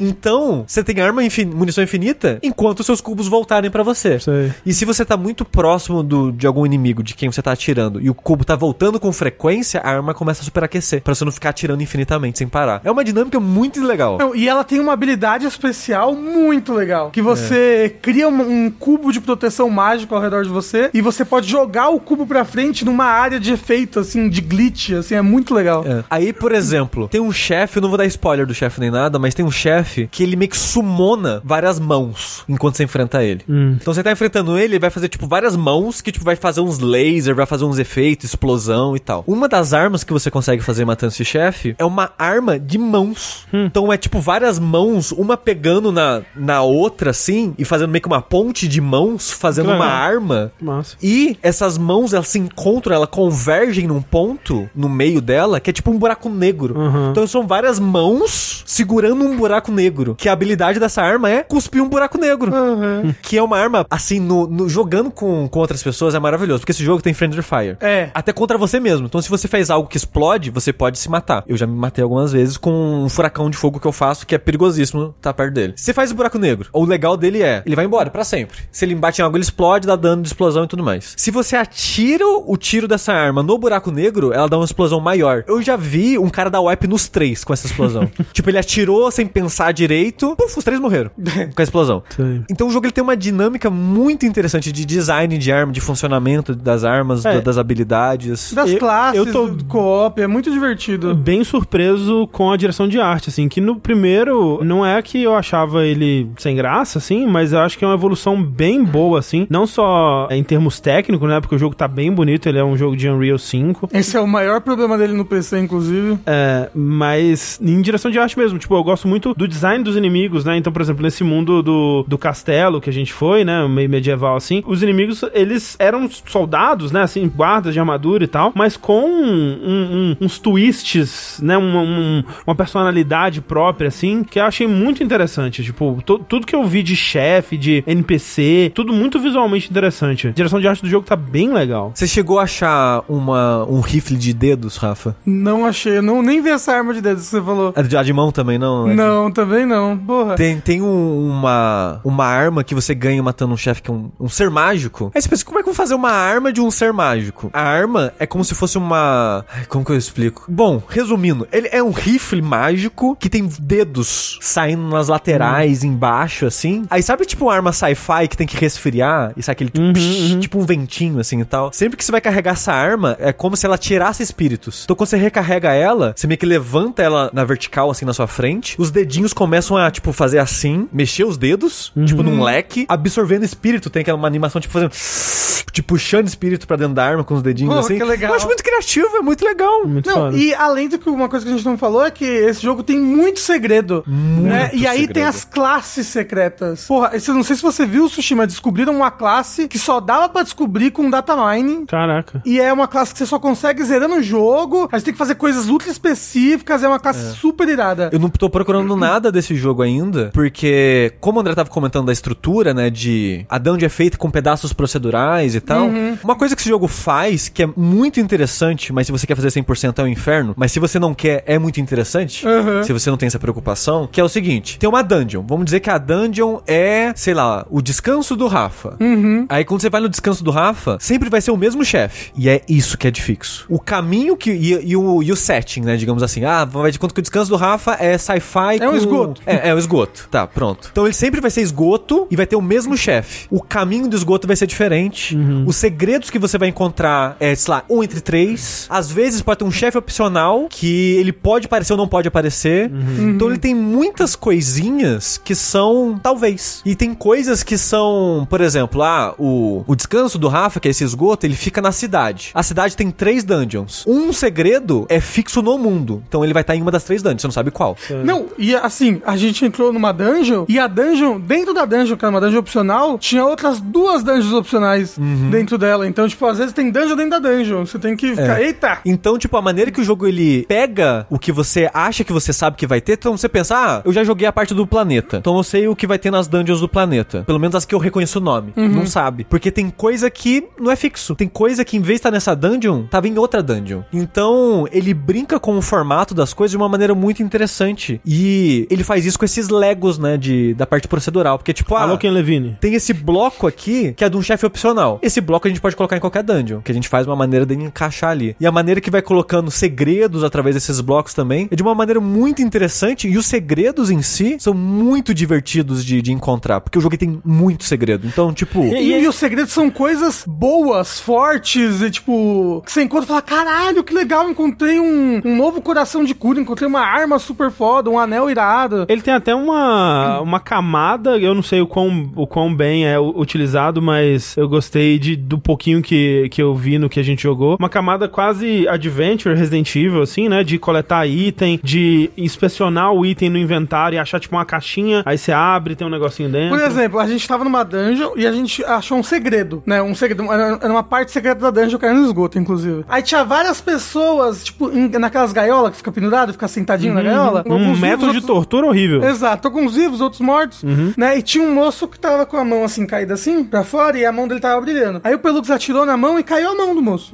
Aí, inspecionando a mão do moço, dava pra tirar o anel do moço. E aí era um anel que você podia usar. É, ele, ele tem muitas brincadeirinhas, assim, com É, essa tipo, parte do, do, De do olhar, inventário. de olhar é. as coisas. É, que nem, né, uma simples desse comecinho, mas tipo, a gente reparou que tinha uma parede assim, né? E aí uma porta desenhada na parede com giz, assim, só que a- o desenho tava inacabado. Aí tipo, nossa, será que, né, isso aqui era uma porta mágica? Como é que a gente acessa e tal? E aí encontrando um NPC em outro lugar, ele te dá uma pena mágica, né? E aí você pode voltar pra completar esses desenhos. Sabe uma coisa legal? O NPC era um bobo da corte, né? Hum. E ele ficava, ele fica dançando, blá, blá, aí ele te dá a pena. Se você usar o emote de bater palma enquanto ele dança pra você, você ganha um talismã. Que um talismã especial. Muito legal isso. É. O jogo ele é recheado dessas paradas, porque eu acho que a Exato. ideia dele é fazer essa parada de. É uma experiência única. O seu jogo vai ser o seu jogo, porque você vai encontrar equipamentos específicos, numa ordem específica, você vai encontrar uns segredos que, sei lá, seu amigo não encontrou, aí você vai conversar com ele. Tipo, ah, nossa, quando eu tava fazendo os cantos do Rafa, eu encontrei tal coisa. Aí você fala, não, não encontrei isso, não, eu encontrei É, outra coisa. E, e eu acho que é legal porque é uma abordagem pra esse tipo de jogo de tipo, ah, é é um jogo de serviço, né? A gente vai continuar lançando conteúdo pra ele e tal, e a gente quer que os jogadores continuem é, incentivados a não abandonar o jogo e continuar comprando os, os Season Pass e os conteúdos que a gente vai lançar e os caralho a quatro. A maioria dos jogos faz isso com eventos, faz isso com loot, né? E conteúdos que estão travados por trás de, de grinding ou o que quer que seja assim. E esse parece uma abordagem diferente que não, acho que não tem outro jogo fazendo o que ele tá fazendo. Acho que Eu- desse tipo, não. Eu até fiquei pensando assim, pô, eu queria um, um Souls tradicional melee Uhum. nesse estilo. Sei. Sabe? Com esse- essa, essa mesma estrutura, assim, de jogo. De você pegar várias coisas diferentes, em lugares diferentes, ser, ser proceduralmente gerado. Que é isso, tipo, ele faz você coisas. querer continuar jogando porque é muita possibilidade de conteúdo revisitando os Uhum. mesmos lugares e segredos e build. E você sabe o que, que é legal? Hum. O jogo é muito legal de jogar. Tipo, o jo- É. jo- jogando só. Porque assim, o jogo, ele tá com muitos problemas de, de multiplayer no PlayStation 5. Assim, o PlayStation 5 está injogável. É, até a O- última vez que a gente tentou, que foi o quê? Quinta? A- É. Ainda tá. Ainda tá. É. Eu fui pesquisando antes da gravação. Ab- e ainda assim, tá. absurdo quando a gente joga. Não, e assim, essa parte, tomar no cu, sabe? Eu sei que, né, provavelmente decisão da publisher, é, né, os desenvolvedores devem estar, devia estar sabendo disso, devia estar puto também, mas. Exato, né, é que é a? Gearbox, né, que tá É, publicando. Pau no cu da Gearbox pra começo de conversa. Não, o Dev sabia. Tipo, É. quando a gente foi procurar pra jogar online, o Dev falou: Ih, no PS5 o online com o amigo não tá funcionando. No dia que a gente tava jogando meio que antes do lançamento. É, e porque assim, a gente não, não recebeu o jogo, né? O Sushi Não. comprou pro PS5, porque aí eu, eu e ele, a gente compartilha conta, nós dois íamos conseguir jogar, e comprou já a edição é, Ultimate Pica das Galáxias lá, É. que ia liberar o jogo pra ser jogado quase uma semana antes, É, né? quatro dias Quatro antes. dias antes. E, tipo, ele ia lançar na segunda, Ele ia lançar terça, a gente Isso. podia jogar na sexta. isso. E aí a gente fez, né, no Saideira, é, a gente foi jogar ele e tal. E simplesmente não tinha a opção de você procurar um amigo seu pra chamar ele pro seu jogo ou pra entrar no jogo dele. Essa opção não existia. Não Só tinha no P- botão. Só no PS5. Só no PS5. Onde tava a versão dele no PC ou no Xbox, não tinha a, a opção no, no PS5. E, tipo, é muito zoado. Não que seja uma novidade também, né? Mas, tipo, você é o, é o empolgado que quis pagar mais pra ter acesso antes, porque você tá muito empolgado. E você se fode mais. Tipo, a, a pessoa que vai jogar esse jogo daqui a um mês vai ter uma experiência com certeza muito melhor do que Sabe a o que, gente que me lembrou? Me lembrou, tipo assim, que eu tô jogando esse jogo no single player, no single player ele é, é, tipo, eles tem bugs Uhum. ainda, né? Mas no single player é uma outra experiência, muito melhor. Inclusive uma experiência melhor do que o 1, porque ele é muito mais bem balanceado. O 1 tinha chefes que eu não conseguia derrotar se não tivesse multiplayer. É porque o, o 1, ele já era mais difícil do que o 2, Uhum. no geral. E quase todo chefe do 1 é o chefe e uma horda de inimigo ao mesmo tempo. Exato. No 2, quase não tem mais isso. É, e se tem... e quando você tá em um, é bem pouco inimigo. Vem um. É. Sei. E é mais pra te dar munição. Exato. Porque às vezes você não tem munição suficiente pra matar o chefe. Então o chefe spawna, tipo, dois bichos. Dois bichos que você mata com duas porradas, rapidinho. Só pra eles droparem munição sei. você continuar atirando nele. É. E um, um grande foco do jogo é você jogar ele, ele, ele, ele com seus amigos. É, Tipo, é, como eu é o falei- jeito ideal de jogar. É, né? tipo, como eu falei, eu acho que uma das experiências mais gostosas em jogos Souls, talvez o chefe que eu mais, tipo, você sabe, você sabe aquele sentimento de orgasmo quando você vence um chefe difícil? Infelizmente nunca aconteceu comigo. Porque nunca venceu. Nunca tive um orgasmo. Porra. É, foi, foi. A melhor desses sentimentos que eu tive foi jogando Remnant 1 com o, o Pelux e o Yoshi em live. E a gente venceu um chefe do Remnant 1 que era tipo, caralho, foi assim. foi- a gente passou umas três horas de live tentando vencer. E quando a gente venceu, foi foda, que a gente agiu como, como um organismo só pra vencer o chefe, foi incrível, foi maravilhoso. Isso e é- tipo, é triste que o jogo lançou, tá lançado desse jeito. E aí, lembrei, o que eu ia falar? Me lembrou muito o Blasphemous. Hum, Que é um é jogo isso. que hoje em dia ele é, assim, 10. É um Mas- jogo muito bom, mas no lançamento ele tava com muitos Mas me problemas. fala um jogo que não é esse o caso hoje em dia, né, Rafa? Tipo, É mesmo. Tears of the Kingdom. Mas até ele, a, a pessoa que jogou um pouquinho depois pegou um patch com coisa de melhoria, De né? fato. Tipo, mas, mas tudo bem, no caso do Tears of the Kingdom é uma coisa risível, assim, né? Não faz muito tanta diferença assim. Agora, esse jogo, tipo, ridículo, assim, tipo, quase dá vontade de meter um processo, assim, porque, tipo, caralho, eu paguei, no caso o Sushi pagou, pra ter esse acesso antes e não tinha acesso ao, ao jogo. Não, do- o negócio da- é, agora forma- o jogo já tá duas semanas já e não tem ainda E não tem ainda. co-op no PlayStation 5, É, tipo, fora a- do, do- por- dos Estados Unidos. Porque agora, tipo assim, quando ele lançou, ele não tinha essa opção, né? E aí a gente tinha que fazer o quê? A gente no público e ficava dando refresh até aparecer ou o Sushi, ou o Rafa, ou eu, assim, pra Uhum. gente conseguir entrar no mundo outro. E aí davam alguma instabilidade de conexão, caía, tinha que voltar e fazer a mesma coisa de novo. E, nossa, é um, assim, uma Ah, não, desgraça. experiência horrível, horrível, horrível. Não, foi pior ainda da segunda vez, né? Porque a gente tentou depois na terça seguinte, no lançamento oficial do jogo, que falaram, beleza, agora tem um botão de lista de amigo, vai funcionar. A lista de amigo não funciona. E aí fala que é porque só tá funcionando pra quem tá nos Estados Unidos. É. Ah, não entendo. Aí, tipo, é muito foda, que eu fui procurar isso hoje antes da live pra ter certeza se tava ruim ainda. Aí eu achei, tipo, como corrigir o problema, matérias, né? Uhum. Como corrigir o problema do online no PS5. Espere. Aí era o que a gente tava fazendo. É. Vai na lista aleatória e fica dando refresh por 15 minutos até encontrar seu amigo. E se encontrar, porque quando você tá com Porra. amigo, tanto faz nível, tanto faz tudo, você só pega e entra. Uhum. Quando você vai encontrar pessoas aleatórias, ele só ele te pareia com pessoas que estão no seu No nível. seu nível, é. Né, que estão em mapas do seu nível. E aí, o negócio é, por exemplo, eu acho que eu não tenho nenhum personagem que eu consiga jogar com o André. É, eu tô- Agora, ou eu espero eu o André pouco. upar, Sim. ou não sei. Ou a gente não joga, entendeu? Então. Sim. E tipo, o negócio é no PC, tá com bugs? Tá. Mas de performance. Tá mal otimizado. É, ele tá, ele tá mal otimizado. Tipo, eu tô jogando um jogo com gráfico no baixo, né? Ainda é muito bonito, porque a direção de arte é bonita, mas, tipo, quando eu jogo no PlayStation 5, eu falo, caralho, isso aqui é bonito, hein? Mas, tipo, ele ainda tem bugs, ele tem bugs assim, a gente pegou um bug, assim, assim, foda, que eu tive que resetar a campanha por causa do bug. Quando o último chefe da área tava falando com a gente pra abrir a porta, eu não tava prestando atenção, e aí eu empolgado queria voltar logo pra upar minha arma. E eu dei teleporte enquanto ele abria a porta. A porta nu- nunca mais abriu. Nossa. E aí a porta não abria de jeito nenhum. E aí a gente não conseguiu ver seu chefe, tive que resetar a campanha pra gente Ai, continuar. que dor. Teve uma dungeon que ela não funcionou pra mim, Rafa. Ela bugou, bugou, bugou. Que é a do trem. Ah, é legal, é muito legal essa não, dungeon, Não nossa. tocava o áudio. Eu entrava no, no trem, Hum. ele abria o segundo Você vai ter que vagão. ser mais específico com o trem.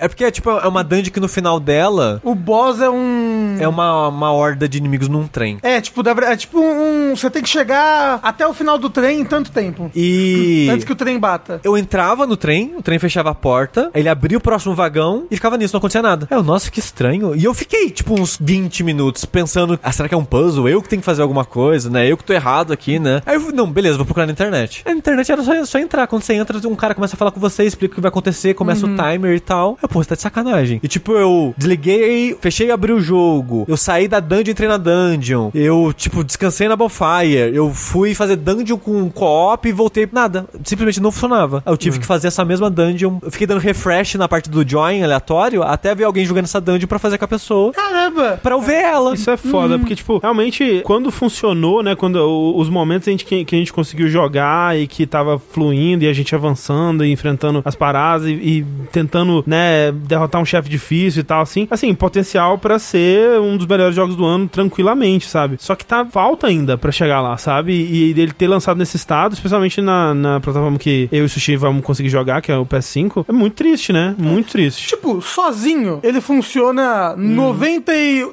Mas das não é a, vezes, a entendeu? experiência ideal também. É, né? entendeu? 95. 95. Eu teve um chefe comigo hoje que ele atravessou a parede e foi embora. Ah, às vezes eu só queria ir embora, assim, tipo, pô, tem que Cansou. respeitar.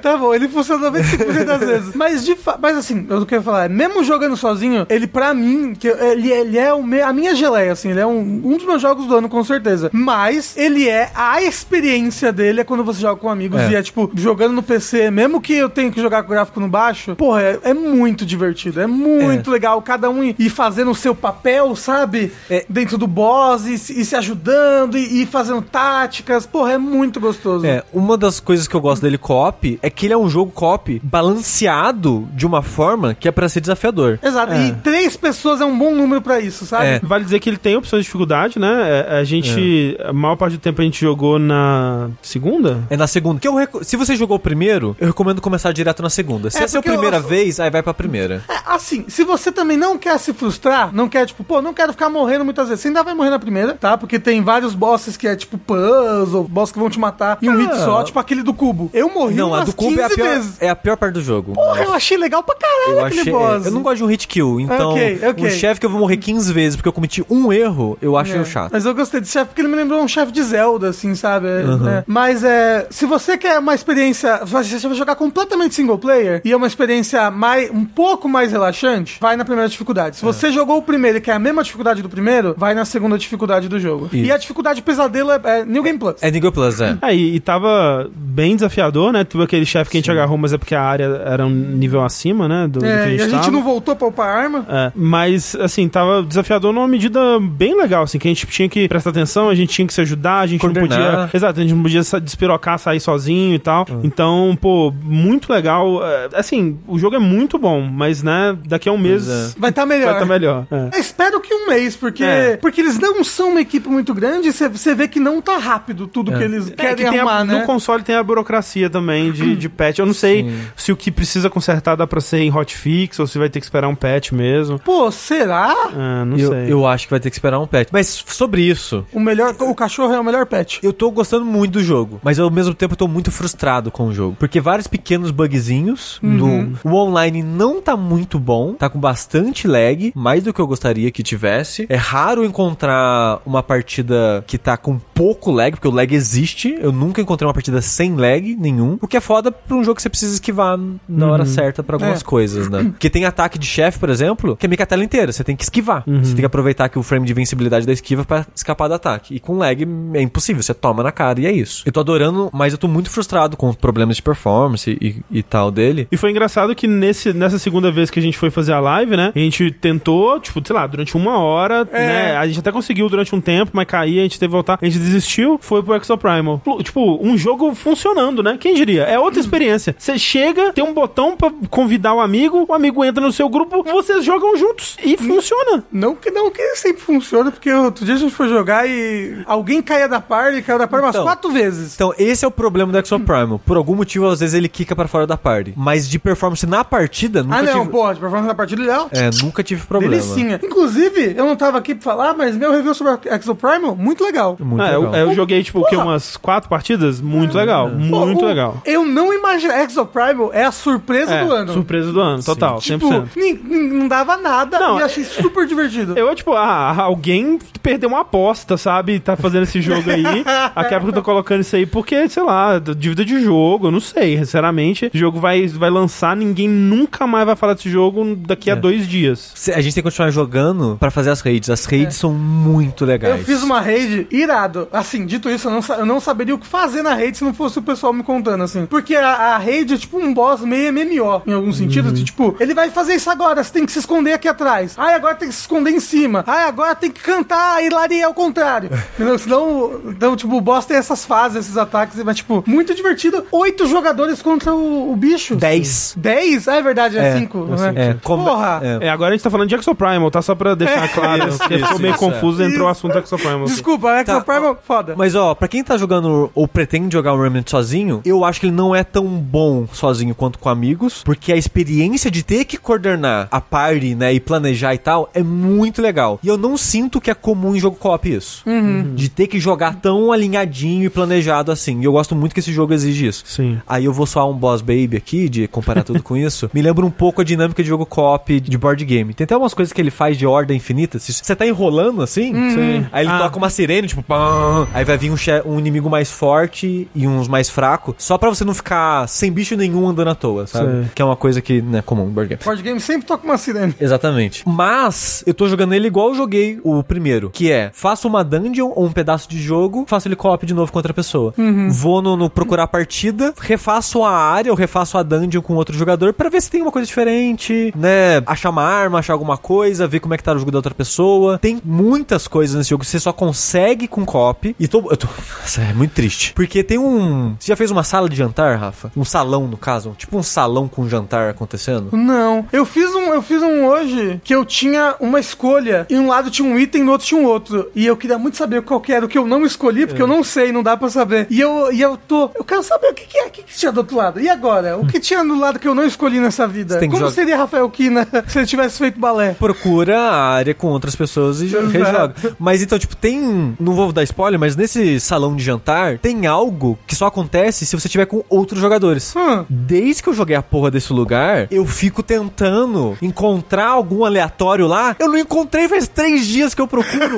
eu não encontrei ninguém na porra desse lugar. Porra. Eu fico muito triste. Mas sobre isso da, da experiência de jogar em co-op, por mais que o jogo tenha isso tudo que vocês estão falando, né? De, de é, lugares procedurais, lugares novos que a gente nunca viu, sempre tem uma surpresa e tudo mais, ainda, é, é, para mim, é aquela experiência, boa parte da experiência ainda é a experiência de jogar jogos co-op ou multiplayer no geral, que é aquilo, tipo, ou a gente joga 100% do tempo juntos, ou eu vou sentir que eu tô ficando pra trás e as pessoas estão estão me carregando, sabe? Que é a experiência, tipo, quando eu fui, a gente jogou, né, a primeira vez e tal, no, no dia que o jogo saiu, beleza. Da segunda vez que eu fui jogar, que foi a minha segunda vez jogando, o Rafa e o Sushi já tinham jogado 15 horas do jogo. Então, tipo, tudo que acontecia, tipo, ah, isso aqui é isso aqui, ah, isso aqui é aqui, ó, aqui então a gente vai pra aqui, aqui vai pra cá. E eu, tipo, ok, eu não tô tomando nenhuma decisão mais, eu tô seguindo essas pessoas e eu, eu tô indo com o fluxo. Que é pra mim é, é- é a experiência de jogar jogos é, Multiplayer. multiplayer no geral, sabe? Então, por mais que ele tenha, ele faça isso pra mitigar algumas coisas, tipo, nunca, nunca um jogo. eu- E eu, e eu tenho que aceitar isso pra mim, sabe? Porque eu ainda fico me enganando, tipo, não, essa vai ser a vez que eu vou gostar de um jogo co-op, sabe? E, e eu tenho que aceitar que, tipo, não, a, a estrutura do jogo co-op ela é impossível de ser boa pra mim, porque ela vai chegar nesse ponto sempre. Que é tipo, essas, não, essas pessoas jogaram mais do que eu e agora elas que tomam as decisões, sabe? A gente pode deixar só você tomar as decisões? Você acha que você vai ficar feliz? Não, mas aí ia ser chato pra vocês, velho. Não, ai. Tem muita coisa que eu não faço ideia que existe ainda. Exato, não, não, mas, não, mas não só isso. Tipo, mecanicamente eu estou me divertindo sem ser as tomadas de decisões, sabe? Mas eu também não quero tomar todas as decisões. Ah, mas, pô. Eu Por quero jogar um jogo co-op, senão eu jogo eu- eu- A gente, pode, a gente pode fingir que não sabe. Exato. Ó, eu, eu, eu tô jogando co-op com o Yoshi Pelux. Encontro um negócio que eu sei. Pô, eu, eu, eu acho que eu sei isso daqui. Eu não falo, entendeu? Eu deixo eles resolverem. Sim, sim, sim. Mas quando eu não sei, aí eu falo demais, eu acho. Quando, tipo, eu não sei como é que é isso. Pô, a gente acha que é isso, isso, você faz aquilo, aí acende essa tocha, não sei o que. Ih, deu errado. Agora vocês tentam aí. Agora que a minha solução deu errado. Mas o que eu ia falar sobre isso, de jogar sozinho, é que é muito divertido fazer copy no mundo dos outros. Você traz tudo que você pega, então você, tipo, você vai voltar com skill point, você vai voltar com recurso, com arma nova. Porque tudo que é. A única coisa que não é geral é munição. Então, algum jogador pegou dinheirinho, todo mundo da party ganha. Pegou recurso, um minério de upgrade, todo mundo ganha. Pegou uma arma, anel, colar, mod, todo mundo ganha. Assim, eu, eu imagino que seja legal, né? Tipo, por exemplo, que nem você falou, você joga uma área, aí você vai fazer ela de novo com outra pessoa. Mas eu acho que eu não ia gostar de, tipo, ter a primeira experiência de uma área com uma pessoa que tá rushando, ou que tá no ritmo dela. Ou, por exemplo, que nem você falou, ver o último chefe pela primeira vez no jogo de outra pessoa. Não me parece muito legal. Então, mas esse pode dar kit, entendeu? É. Sim, sim. Eu, eu E, que- e- porque- você pode escolher áreas que você já fez só. Porque qual que foi a situação? Eu tinha jogado uma área e pensei, quero rejogar ela mais uma vez pra ver se eu acho alguma coisa diferente. Fiquei, dei refresh lá uns dois minutinhos, achei a área, fiz ela. Quando o cara acabou a área, ele ativou para da história. E eu, beleza, eu acho que essa história é a que eu vou fazer agora, eu pensei. Era uma outra cutscene de Sei, história sei. que aconteceu no mesmo lugar que eu preciso ir. Que é um lugar separado desses mundos, assim. Aí quando acabou a cutscene, era a última área do jogo. Aí eu pensei, ah, pelo menos eu tô vendo as cutscenes, né? Não tô tomando um spoiler, porque eu tô vendo a história acontecer. E a pessoa tava assistindo as cutscenes, então não tava sem contexto do que tava acontecendo. E eu fui seguindo. Só que. Aí a gente eventualmente chegou no último chefe. O último chefe aparentemente era muito difícil, porque a gente tomou o wipe, tipo, em 30 segundos, duas vezes seguidas, e a pessoa quicou. Eu e o outro cara e foi sozinho. Pô, que triste. Imagino. Aí não, beleza, aí eu vejo o final do jogo sozinho. Mas falaram ali, por Mas- exemplo, ó, não gosto desse negócio de copo porque eu odeio a sensação de ser a pessoa que tá trabalhando pra jogar mal. Eu odeio isso, eu odeio ser a pessoa que tá sendo atrapalhada porque os outros estão jogando mal. Então, tipo assim, pra mim, co-op, ele tem como ser bom, mas é uma, é assim, é um equilíbrio muito delicado que é muito difícil de atingir, sabe? E o Human Fall Flat? O que, que você achou do nosso co-op? Mas você vê como no Human Fall Flat eu não consigo estar no ritmo de vocês? Ah. Raramente, tipo, ou eu tô na frente ou eu tô muito atrás. Mas é a vida, né? Ninguém tá alinhado. Então, mas aí esse que é o lance pra mim. Mas tem co-op, que andar junto. eu- eu- ou, ou- ou eu sinto que eu estou atrapalhando alguém por estar muito na frente, ou eu sinto que eu tô sendo atrapalhado porque as pessoas estão lá na frente resolvendo pra mim. Então, tipo, é- talvez, André, você tenha que ser co-op com você e mais uma pessoa só. Mas, mas eu, é, tá- não pra, sei. pra ser mais fácil de manejar. Talvez. Mas o lance que eu tô querendo dizer é: o problema não são os jogos, sou eu. tá? E é isso que eu tô querendo. É, tô, tô tendo que aceitar. tipo, o prob- tipo, é, é eu que não, não sou pra co-op, sabe? Tipo, eu, qualquer coisinha no co-op me incomoda. Tipo, eu, tô, eu sempre que eu tô tendo, não tô tendo a experiência original a- e a experiência ideal Você o tempo se todo, preocupa assim. muito com a experiência. Me levou isso pro psicólogo? Talvez eu deveria. É, porque, tipo, A experiência, é isso. experiência é a experiência que E, você tá tipo, tendo naquele momento. É, se eu tô jogando co-op, tem um puzzle, aí a gente tá olhando pro puzzle, o André pensa, ah, e se a gente fosse lá, esquerda, esquerda, direita? Não, beleza, bora tentar. Deu certo? Eu não fico, putz, o André achou a resposta, não fui eu que achei a resposta. o problema é se eu tô, tipo, aqui, no, ah, eu tô enfrentando o carinha. Aí o Rafa tá na casa do caralho na outra sala. Gente, achei, eu resolvi o puzzle aqui, hein? Era direita, direita, esquerda. Eu, tipo, calma aí, tinha um puzzle. tipo, essa é a minha experiência com co-op, sabe? Aí eu acho triste. Enfim. Mas o Rafa, ele, ele desbanda do grupo mesmo, só queria dizer. Dito, Nunca desbandei do grupo. Eu às vezes me distraio, mas acontece. dito isso, quando o co-op funciona, ele é muito legal. Exato. É. André, Remnant, um ótimo jogo daqui quatro meses. Exato. E se você não O for ansioso? Remnant 2. É. Ah, Algumas pessoas no chat estavam sugerindo, é, pô, joguem um enquanto isso. Assim, o um ainda é muito bom. Eu, tipo, jogando dois, eu tava pensando, porra, eu super rejogaria um agora. Com amigos que queiram jogar, sabe? É, eu vi gente falando que, tipo, nossa, o 2 é um salto evolutivo tão grande em relação ao 1 um, que o 1 um vira um protótipo. Em, que- em questão de estrutura, eu não acho, não. Não, é, é mais, tipo, em questão de que ele é- tem mais, entendeu? É, mas mesmo assim, tipo. É, o 1 ainda é, tipo, o 1 é muito legal É. e o DLC do 1 é muito legal, X, você nunca jogou. Não, nunca joguei DLC do 1. Mas, tipo, que eu vejo muita gente falando, nossa, o 2 é, tipo, é mil. É muito melhor que o primeiro. É ridículo. Tipo, colocando hipérbole assim, sabe? Aham. E, tipo, mesmo nível do primeiro pra mim. É, e o, mas é o negócio é que o primeiro, pra mim, tá muito alto, então... Não é. Ele tá no mesmo eu, nível... Eu não acho ruim, de novo. Eu gostei muito do 2 porque eu gostei muito do 1. Um, mas eu não acho que é um salto de qualidade tão substancial assim. Mas é, em dezembro a gente vai estar se divertindo pra caralho aqui com esse jogo. Vocês querem dar uma nota naval? Ou, ou Eu acho tá cedo. cedo? É, Quando eu- espera terminar? Pera, corrigirem, eu acho que seria injusto. Então tá Porque a minha nota naval com certeza vai ser mais baixo Então tá por bom. causa dos problemas que ele enfrenta atualmente. Remnant 2 está aí um jogo, sem dúvida nenhuma. Uma coisa que a gente pode concordar é que é um jogo. Vamos lá então pro nosso bloquinho de perguntas aqui, que foram mandadas por vocês aí. Você pode mandar sua pergunta pro nosso e-mail, vértice.jogabilidade.de, ou no nosso usuário do Telegram, que é o arroba jogabilidade. Manda lá pra gente suas perguntinhas sobre videogames, o universo dos joguinhos e tudo mais que estiver relacionado. E você poderá soar mais ou menos assim. Boa tarde, jogabilidade amigos. Aqui é o Kikioto. Olá, Kikioto. Olá. Tava refletindo sobre a questão da preservação de joguinhos e queria ouvir um pouco mais de vocês sobre um ponto. Estou totalmente de acordo de que o mercado não tem interesse de preservar de verdade. Isso acaba acontecendo de forma muito independente através da pirataria, muitas aspas. Os sites de emulação que a Nintendo tanto teme estão ganhando algum dinheiro? Pois pra mim, pirataria é quando a gente ia na galeria Pajé, comprava um CD de PlayStation ou quando comprava um cartucho de Nintendinho com 64 jogos em um. A comunidade de emulação não tem fim lucrativo. Me parece só amor à arte. Ou tem e eu que tô por fora. É isso. Um abraço a todos e muito obrigado pela companhia. Então, depende, né? Eu falo, eu falo, tem, tem, tu- tem de tudo. Tem de tudo. Tem gente que tá fazendo por amor à arte, tem gente que tá fazendo por preservação, tem gente que tá fazendo porque gosta dos jogos, e tem gente que tá fazendo pra vender. E, e tem gente que é as duas coisas, né? Tipo, às vezes a Exato. pessoa ela, ela quer manter aquilo como um acervo e tudo mais. Mas ela também Mas quer precisa. sustentar. É, aquilo é caro pra manter, né? Tipo, pra manter uma parada tão grande na internet, às vezes precisa pagar um servidor, né? E às vezes é até mais nebuloso que isso, né? Porque, por exemplo, a treta que deu recente lá, que foi com aquele site, o Unfisher, você lembra que a gente falou sobre ele? Você ensinou pra mim pronunciar Unfisher. Enfim, esse site. Que você pode baixar coisas lá de graça, mas que é um, um desses sites, tipo, tipo lá, Me, é, Mega Upload, Rapture, né? Nossa, aí é os, os sites antigos, né? mas o Mega ainda existe. É, hoje em dia é só Mega, inclusive. É, mas é tipo sites que você coloca coisas pra, pra serem baixadas lá, né? E aí você pode baixar de graça, ou você pode pagar um premium deles, que aí ele tira o limite, você baixa mais rápido e tal. Então, assim, você nem tá pagando pra pessoa, tipo, diretamente pra pessoa que fez aquele arquivo, mas quando a, a pessoa que fez aquele arquivo tem um download que é baixado pelo usuário premium, né, que significa que a pessoa pegou o prêmio pra acessar os arquivos daquela pessoa, ela ganha um dinheirinho também. Então você tá pagando pro Unficher, mas a pessoa que fez a parada tá recebendo também. E tem, tipo, de todos os tipos, né? Então tem aquele. A maioria desses sites, eles colocam aqueles é, encurtador de link bizarro que te manda pra 26 sites de, de pornografia e, e aposta desportiva antes de te mandar pro link de verdade. E aí nisso a pessoa tá ganhando dinheirinho também. André, Hum. posso falar uma coisa que, eu, que dá- tá me deixando com muita raiva recentemente?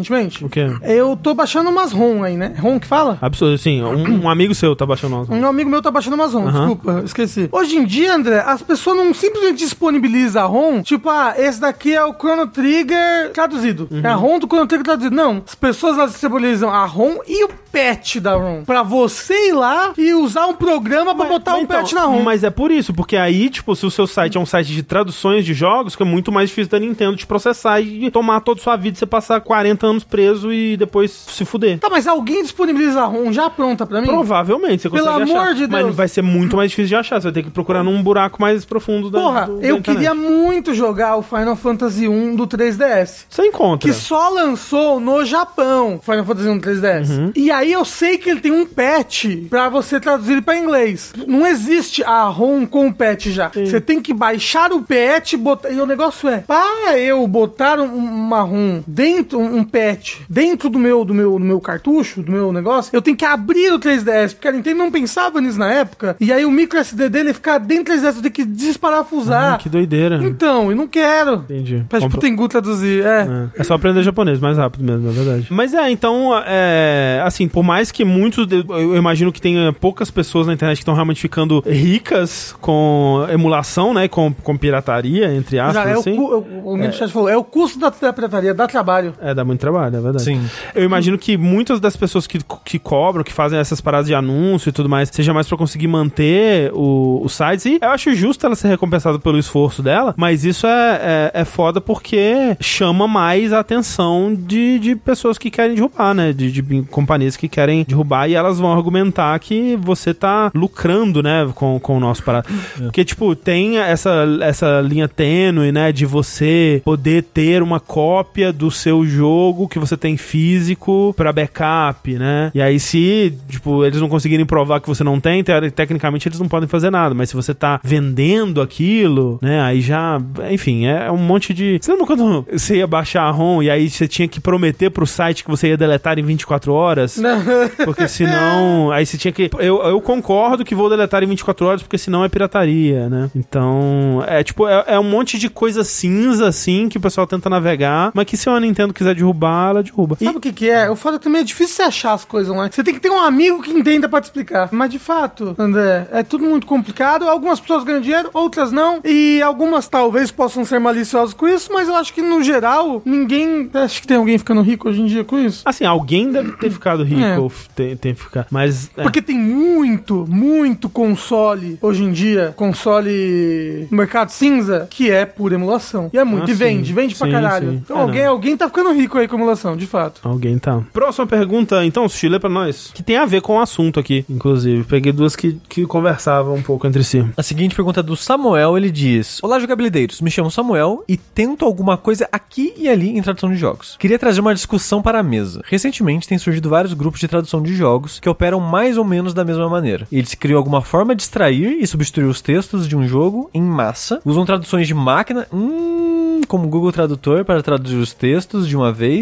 lançam como um beta, geralmente exclusivo para quem apoia financeiramente, e prometem que irão revisar os erros e inconsistência nos textos. Tipo, o do Tears of the Kingdom, se eu não me engano, tá, por, tá assim no momento. Sem querer causar farpas ou intrigas, cada um trabalha do jeito que quer. E até agora eu não vi ninguém com uma má intenção nisso. Mas eu fico preocupado com o impacto que isso causa no público. Qual a opinião de vocês sobre isso? Acham que é possível ter uma tradução de boa qualidade traduzida por máquina e revisada por humanos? Acham que o público fica mal acostumado com traduções inicialmente mal feitas, mas que pelo menos existem? Um forte abraço e continuem fazendo um ótimo trabalho. Mas não são traduções oficiais. Mas, assim, que tradução, que a gente fala localização pra essas coisas, não é só pegar o texto e colocar em outro idioma. Sim. Exato. Inclusive, traduzir por um Google Tradutor, que seja assim, ou um chat GPT da vida, é, me parece até mais trabalhoso do que só fazer uma vez. Porque você vai ter que acabar fazendo a tradução duas vezes, né? Sim. Tipo, porque agora você vai ter que revisar, mas você não tem mais o texto original. Então você não sabe qual foi a interpretação que o, o Google Tradutor ou a, a, né,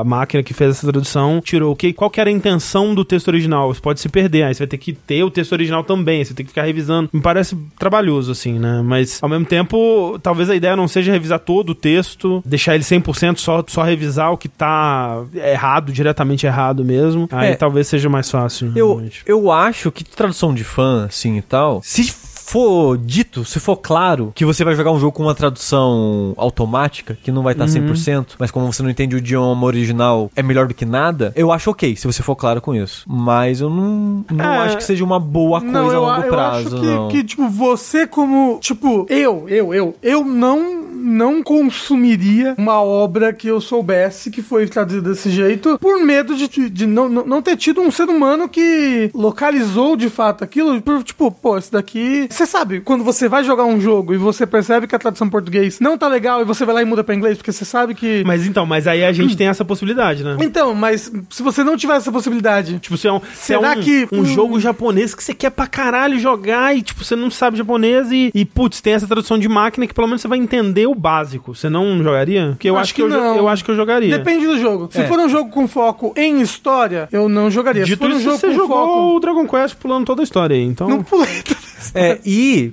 como o chat tá lembrando, é pago. É pago, é. Então, É, então. então foge. É, paga e depois a gente revisa? Não, né? Não, não, não, não cai nesse papinho, não. É, é tipo, tem até uma coisa sobre, sei lá, você tá oferecendo um serviço que você consegue fazer, que no caso é extrair esse texto, né? E inserir esse texto de volta, extrair esse texto, passar ele pelo Google Tradutor ou o que quer que seja, e inserir ele de volta, e você querer cobrar por esse serviço. Eu acho ok, né? Tipo, vai dar mais visibilidade pra uma a empresa do jogo ir atrás de você, provavelmente. Mas o ato de querer cobrar por esse serviço, pra mim, não é, não vejo um grande problema. O problema é dizer que vai, tipo, chamar a pessoa, dizer que vai consertar depois e talvez nem fizer isso. Eu não sei. É, É. Fica implícito que esse é o caso. É, se fosse uma tradução, uma localização feita do zero a pessoa cobrar, ok. Colocou o texto no Google Translate, colocou de volta no patch e cobrou, eu já eu acho errado. já. É, é porque é um serviço que eu não saberia fazer, entendeu? Ah, sim, mas mesmo assim, sabe? Eu acho, eu Tipo, acho muito. É, Eu, eu não vejo problema em, tipo, pagar alguém pra fazer uma parada que eu não consigo fazer. Se for um, um preço ok e algo que eu quero muito, né? Por exemplo. É, eu não,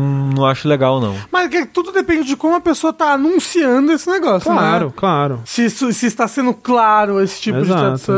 exato. E se, tipo, por exemplo, se você tá pagando um Patreon de alguém que faz esse tipo de coisa Uhum. e ele está prometendo que vai traduzir depois nunca traduz de verdade, só lança traduções E, e de você máquina, tá pagando pra essa pessoa traduzir, né? Pelo trabalho de tradução dessa pessoa, né? Aí Então, realmente é esquisito. É isso, eu acho que tudo depende. E como eu falei, no meu caso, eu acho que preferiria não jogar. Se for um jogo de história, se for um jogo que eu sinto que a tradução vai me atrapalhar, eu ia ficar incomodado o tempo todo. Uhum. Sabe? Aí eu, i- i- não, não ia tirar proveito disso. Talvez. E eu, eu sei que, tipo, ah, ah, mas eu não sei. Eh, O cara falou, pô, não sei inglês, eu não jogo. É, eu acho que não. Depende muito do jogo. Quando eu era criança, eu não jogava vários jogos. Quando eu era adolescente, eu não jogava jogos porque eu não entendia. E eu não conseguia aproveitar. Agora, se é um jogo que, eu- que um jogo que é um jogo mais de plataforma, um jogo de ação, e, e pode ter uma tradução qualquer ali que eu, se, eu, se eu conseguir mexer no menu, tá tudo bem? Acho que sim. Mas é só, só porque, gente, tem jogo demais no mundo. Você pode jogar muitas outras coisas, às vezes. É, eu, eu acho que se fosse um jogo que eu queria muito, que eu né, quisesse muito jogar, assim, tipo, pô, se, se, se surgir um site que tá fazendo isso, por exemplo, com uma biblioteca é, de jogos chineses, assim, por exemplo, que a gente não tem acesso e que, tipo, caralho, não saberia nem por onde chegar pra entender, né, o que tá. É, japonês tem algumas convenções que a gente começou a, a se acostumar e tal. Eu, pô, eu, eu teria interesse em ver, assim, o que que tá, o que tá sendo feito, sabe? É, mas, de novo, é, é isso que vocês falaram, né? Tem que ser apresentado de uma forma honesta, né? Tipo, não, é tradução de máquina, você vai estar pagando pelo meu trabalho de retirar esse texto e passar ele pra uma máquina e colocar ele de volta, né? Então, É, o- eu, vi, eu vi quando você mandou pela primeira vez, Gordon. Que ele disse que tá rolando bastante esses tradutores revisa- revisarem textos feitos por máquina, principalmente localização de jogos mobile. Esse mês já peguei alguns trabalhos dessa eu natureza. imagino. Assim, não é por nada, não. Não é por nada, não. Mas o chat GPT é muito bom pra traduzir texto. É, assim, assustador de bom. Eu fico preocupado. Obrigado pra vocês que mandaram aí, então, as suas perguntinhas. Você que quer aparecer aqui no próximo bloco de mensagens do Vértice, manda sua mensagem, sua pergunta lá pro nosso e-mail, vértice.jogabilidade.de ou para o nosso Telegram, que é o arroba jogabilidade. E vamos voltar para as notícias, né? Nós temos mais notícias para comentar aqui. Mentira. Inclusive uma notícia que tá circulando hoje aí, que é uma continuação do. A gente já tinha falado sobre esse assunto antes, e agora ele volta aí com fontes mais confiáveis, que vem da Nikkei dessa vez, né? Em maio, a Nikkei disse que a produção de um novo console da Nintendo estava em andamento, e agora a gente tem a notícia de que devs já estão com kits de desenvolvimento em mãos, né? Vários devs aí ao redor do mundo, e que a gente vai ter esse novo console na segunda metade de 2024, que tenha, é, corrobora, né, alguns dos rumores que a gente comentou aqui há algum tempo atrás, né? E também eu achei muito peculiar a parte do rumor que eles falam que vão ser duas telas, né? Que você separa elas. E até E o vazou, Nintendo Split. É, va- vazou o Isso. nome, né? Split, eu achei curioso, realmente, bem, bem interessante o nome. Mas é, então, o que, que, que a gente tem de informação sobre esse vazamento? Ah, não muito na verdade, só que né, eles estão em produção já de agora até o final do ano que vem, com o intuito de acumular consoles pra não ter falta, escassez. Ih, mas nesse momento começa a vazar as coisas, né? Então já tá vazando, né? Vazou a parada do software lá de você cadastrar que você tem, né? O que a gente comentou algumas semanas atrás. Assim, mas esse, esse vazou meio foi muito rumor, né? Esse Mas- vazamento do software. Mas foi, foi igual os outros consoles. É. Os últimos dois da Nintendo vazou assim também. Mas a parte mais interessante das informações, que não quer dizer muito, na verdade, é que foi dito que ele será um híbrido de novo. A gente não sabe o que isso quer dizer 100%. Às vezes ele anda na terra e na água. Exato. Às vezes ele É. é só que ele aguenta ficar na banheira com É você. que eles disseram que vai ter modo portátil, né, especificamente. Exato, É. né? Híbrido nesse sentido, né? Sim, de você sim, sim. ligar na TV E não tem que o modo portátil. você pode usar gasolina e álcool. Exato. Ah, é verdade. Exatamente. Ah, não, mas eu acho que, pô, né? Eu acho que era uma. É que a gente nunca sabe o que esperar da Nintendo, né? Mas era o caminho mais. Ah, sim, é. Mais possível, talvez, mais plausível. É, eu acho que faz sentido dado o sucesso do Switch, e faz sentido dado o sucesso que outras empresas têm tido lançando coisas semelhantes, de portáteis, né, que você pode ligar na TV também. Então eu acho que faz sentido a Nintendo continuar. Faz sentido também porque ela tá fazendo um outro celular, basicamente, Exato. né? Ela tá usando componentes de, de celular pra fazer o, o Switch. O e aí Switch 2. é, o que a gente não sabe o, O nome Split. ainda, né? O, O o Split.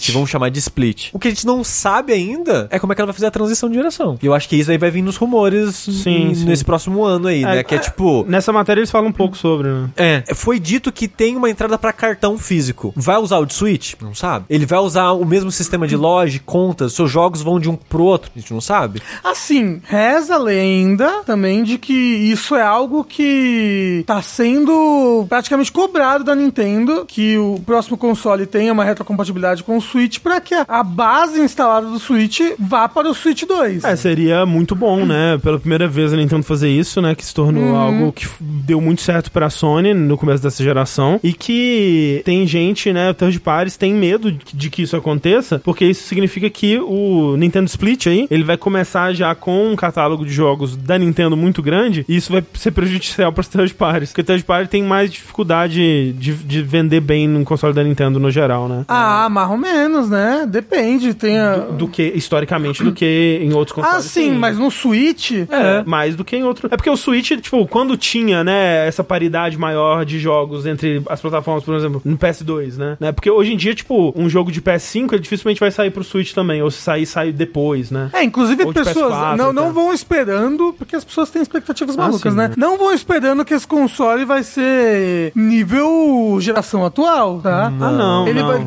cê- cê- eu acho que ele vai ser o quê? Um Series. Não, Series, porra. Um Shone, talvez. Um. Talvez um Talvez PS4 ele Pro. 4. Talvez um Series S. Talvez um Você Series S. acha? Pô, o Series S é bem potente. Eu chutaria um PS4 Pro, assim, sabe? É? Eu acho que ele vai ter uma resolução melhor. Eu acho que ele vai ser mais potente. Eu chutaria um PS4. Ah, a gente sabe Base. também. É que o PS4 é lá atrás, né? Pô, mas o, e o Nintendo Switch? O Nintendo Switch é um, é um Play 3, né? Não, é um GameCube.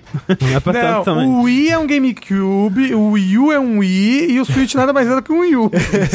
É isso. É. Mas uma coisa que a gente sabe também é que a, a tela não vai ser de OLED, né? Vai ser ah, LCD. é? A gente já sabe que a tela vai ser... Eles disseram isso. É, é o que foi dito, né? É, Ah, porque eles rumor. querem daqui a um ano, né, lançar Vencer o o, OLED, o porra. Nintendo Split OLED. É. Lançar um preço mais barato também de cara, pra É. vender mais. Vocês acham que vai ter alguma grande gimmick ou vai ser o Split mesmo? É, eu não sei. De novo, com a Nintendo é difícil. É difícil. Eu chutaria que vai ser um Switch mais potente mesmo, sabe? Tipo, Uhum. é, sendo o mais pragmático, assim. O que não necessariamente é uma, uma coisa boa, né? Porque, tipo, você pensar no sucesso que o Switch e o Wii tiveram, eles fizeram muito sucesso, dentre outras razões, né? Porque eles traziam uma coisa nova, né? Uma ideia nova, uma coisa que empolgava muita gente, inclusive, que não acompanha, né, a indústria de perto, assim, né? Então, eu acho que se eles fizerem só um, um upgrade, assim, técnico, eu acho difícil que a- as pessoas que compraram o Switch queiram comprar o Switch de forma casual, né? Que comprem talvez um jogo por ano, que não, não seja o passatempo principal delas videogame, mas que se interessem. Me parece difícil que essas pessoas queiram migrar, talvez? Não, aí que tá, justamente. Aí que você usa a retrocompatibilidade e a base instalada, entendeu? Você já tem um Switch com jogos e coisa, e coisa nova. E aí vai vir um Switch 2 que você vai poder utilizar toda essa biblioteca e vai poder jogar o novo Mario Wonder 3. Não, com certeza é um incentivo, mas eu quero, eu pensando no, no ponto de vista dessa pessoa que é tipo, tá, Casual. o que que o novo Mario Kart vai trazer que eu não posso jogar nesse Mario Kart que eu já tenho, entendeu? Ah, Porque- mas acho que as pessoas elas querem um novo sem motivo, André, nesse Não, tipo eu, de eu, sentido. eu não tô dizendo que não vai vender. Eu tô dizendo que, tipo, muita gente que comprou o Switch é porque, nossa, então agora eu tenho, eu vou ter um console de mesa que também é portátil, sabe? Aí, pô, agora eu quero o Switch, né? Se for só mais um Switch mais forte, pra essa pessoa não tem um incentivo muito grande, entendeu? Mas ela quer jogar o Ela- próximo ela, Nintendo. ela quer jogar o próximo. Talvez não tanto, entendeu? Agora Tipo, ela está fidelizada. A pessoa que não acompanha lançamentos ainda vai ter muito jogo pra comprar no Switch e jogar no Switch, sabe? Tem gente que vive de Mario Kart De e, de, fato. e de Smash. Mas aí que pra isso que serve o marketing. Não, pra sim. chegar naquela pessoa que tem um novo Mario Kart E sair- que ela precisa jogar. Exatamente, isso é o, o Mario Kart 9. É, então, Exato, é, então mas, mas que, Que mas- vai ter um novo twist anal. Isso. Mas que é que eu fico pensando num caso tipo Wii pra Wii U, sabe? Que não, mas o negócio do Wii U é uma, outros, outros 500, né? Não, teve outros problemas, mas eu acho que um desses problemas é não trazer uma novidade forte o suficiente pra chamar as pessoas que, que nem ligavam pra videogame e compraram o Wii pra querer comprar de novo. Então, mas ó, como o Daniel falou no chat, eu sinto que esse era mais um problema do Wii do que do Switch. Eu sinto que a, a base de jogadores que tem no Switch hoje em dia é diferente do que era não, no é Wii. diferente, entendeu? sim, com certeza é, com certeza. Mas eu, eu realmente acho que eu gostaria de ver eles trazendo uma Alguma uma novidade, nova, alguma é. gimmick nova. Eu não gostaria que fosse só um Switch mais poderoso. Mas é, é, é a Nintendo. Eu acho que eles vão botar alguma game qualquer que vai ser usada em dois jogos do começo da geração e nunca mais. Tipo o leitor lá de, de infravermelho que o Switch Nossa tem. senhora, né? Que você pode botar a sua mão lá, fazer os Você números. de fato pode. Que um jogo usou isso, sei lá, One to Switch. É, eu não, eu não lembro de outro além dele. Eu tenho duas teorias Hum. que a Nintendo pode fazer. Uma delas, Nintendo Split. Nintendo Split. Obviamente, duas telas. Você, Acredito. divi- você divide a tela com o seu amiguinho. Isso, cada um tipo- joga com uma tela. Tipo essas telas do de essas telas modernas de, de celular que dobra, que assim, quando tá junto você nem vê que tem uma divisão, né? Porra. Mas aí você consegue separar. Gente, Aí. ia ser horrível você jogando sozinho e ter a divisão no meio da tela, assim. É, então, mas você não, é, exatamente, Aí você tem que fazer vê. uma parada que vai ser invisível. Mas assim, pode ser duas telas, tipo DS. E separa. Isso. Puk. Exato. Me parece caro, esse é o problema. Ah, mas a Nintendo ela vai fazer vai você LSD. querer dois empregos. Por isso que não vai ser o LED. Vai ser 600 dólares. E a outra teoria que é VR. você acha? Igual a gente tem um VR simplificado, assim, não tô falando que ela vai lançar um headset VR foda pica das galáxias. Mas eu gosto de você consegue simular um VR simplificado em celular. No Não é Labo. ruim, o, La- né? o- o Labo tinha, tem o VR do lado. Era Dá, dá, horrível. dá, dá pra você jogar. Eu nunca joguei. Mas dá pra você jogar Smash no VR. Eu acho que até o Breath of the Wild tinha algum negócio que você podia botar É. o VR do Labo pra jogar. Hum. Então, e assim, e nem é VR sem óculos, é, ele vira o óculos. Assim, se o Nintendo Split tiver na tela principal dele a tecnologia do 3DS Porra. de 3D sem óculos, ia ser legal pra caralho. Mas Mas 3D eu- ninguém liga mais Mas, pra ó, 3D. eu, Eu eu, gosto. gosto da ideia do sushi, porque aí imagina. É um, Ai, con- a minha ideia. É um. con- Não, é, é bom também. Que é um console que vem com uma, uma, para- um, um óculos que você encaixa, faz clique, instala. Clique. Isso, aí você solta os controles, pluk, pluk, É, e aí e- você e joga. virou os controles Igual de o VR. Nintendo Labo. É, Então, bom. Só que, agora, bom. só que agora vai ser uma tela com resolução melhor, com uma taxa Uhum. de refresh rate maior. E tipo, não vai ser o, o melhor VR do mundo, mas vai ser o VR Nintendo, entendeu? Vai ser o Ma imagina o Mario VR. A se o Astrobot já é legal, Mas imagina e, o e o Mario. Split? E a parte do Split? Não, aí é é, outro. outra coisa. Outra ok. Aí é outro. O foda, o foda é que hoje em dia o VR em si puro, ele não tá tão em alta mais, né? O negócio é realidade mista, né? É? É. Mas a Nintendo pode fazer os dois. É, então, mas aí é que. É, Bota uma câmera no Switch. Próximo Switch vai ter uma câmera atrás. Mas o 3DS tinha câmera na frente. Tinha, mas E, a- e na, na frente e atrás. É que Sim, aí- de fato. é. Tem duas câmeras na frente do ficando 3DS caro, pra você né? fazer 3D. É, a coisa vai ficando cara mesmo. É, bom. Ele vai ter reconhecimento digital. E, não, ele vai ter um negócio que você vai prender no seu dedo e aí vai, vai me- medir seus batimentos cardíacos pra você jogar. Imagina se a grande novidade da Nintendo é. O Vitality Sensor. O Vitality Sensor. É Não, é o digital, leitor Digital, digital. isso. Leitor digital. Somente você pode abrir essa porta, Link. Eles empolgadaços mostrando. Caralho! Caralho. Já- Olha já só, sei. coloquei o dedão aqui e funcionou. Já sei qual que vai ser o próximo gimmick. Vai ser Engage. Vai ser um telefone. Exato. Só que você tem que botar o switch de lado pra ouvir. Alô? Isso. Aí vai ter Zap Zap no Switch. O- Vai ter Telegram no Switch. O, o, o Nintendo Sofa, Cell. a Sofa, o E-Sofa falou, novo Nintendo mede sua pressão, novo Nintendo mede sua glicose, pra ajudar os diabéticos. Nintendo Diabetes. Eu não vou- Ele tem uma faquinha, uma lâmina que você se fura, entendeu? Porra, perfeito. Ó, mas assim, um celular do Switch é bom, hein? Você gira. Isso. Hello, Ó, um dos controles. Ó, porra, a PC. Ah, caralho. São três telas. Não, vai. ah. Um dos controles é o, é o de ouvir, o outro é de falar. Alô? Igual o telefone. O telefone antigo. Exato. André, são três telas. Uma tela principal Uhum. e duas que você encaixa igual um Joy-Con assim do lado, e aí é tudo por touch.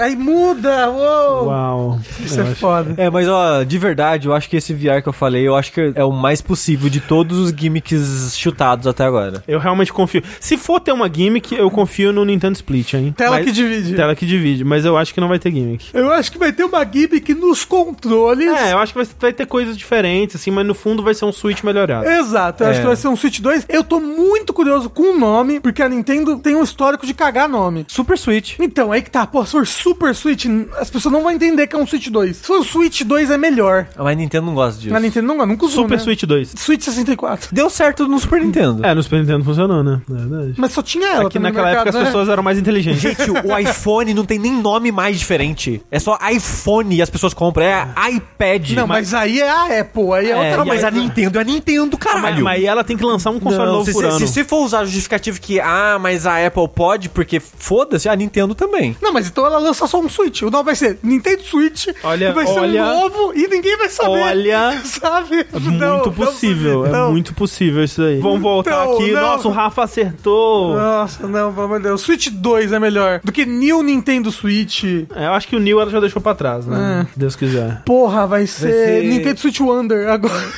Não, vai ser Super Switch X. Eu acho que vai ser um novo nome que a gente não sabe. Vai ser tipo, sei lá, Strawberry. Nintendo, Nintendo Split. Strawberry. Nintendo Split. Olha só, dá pra fazer uma propaganda com os jovens tomando banana split. Não. O nome vai ser Virtual Boy. É isso. Nintendo Boy e Nintendo Girl. Virtual Station. Já sei, GameCube.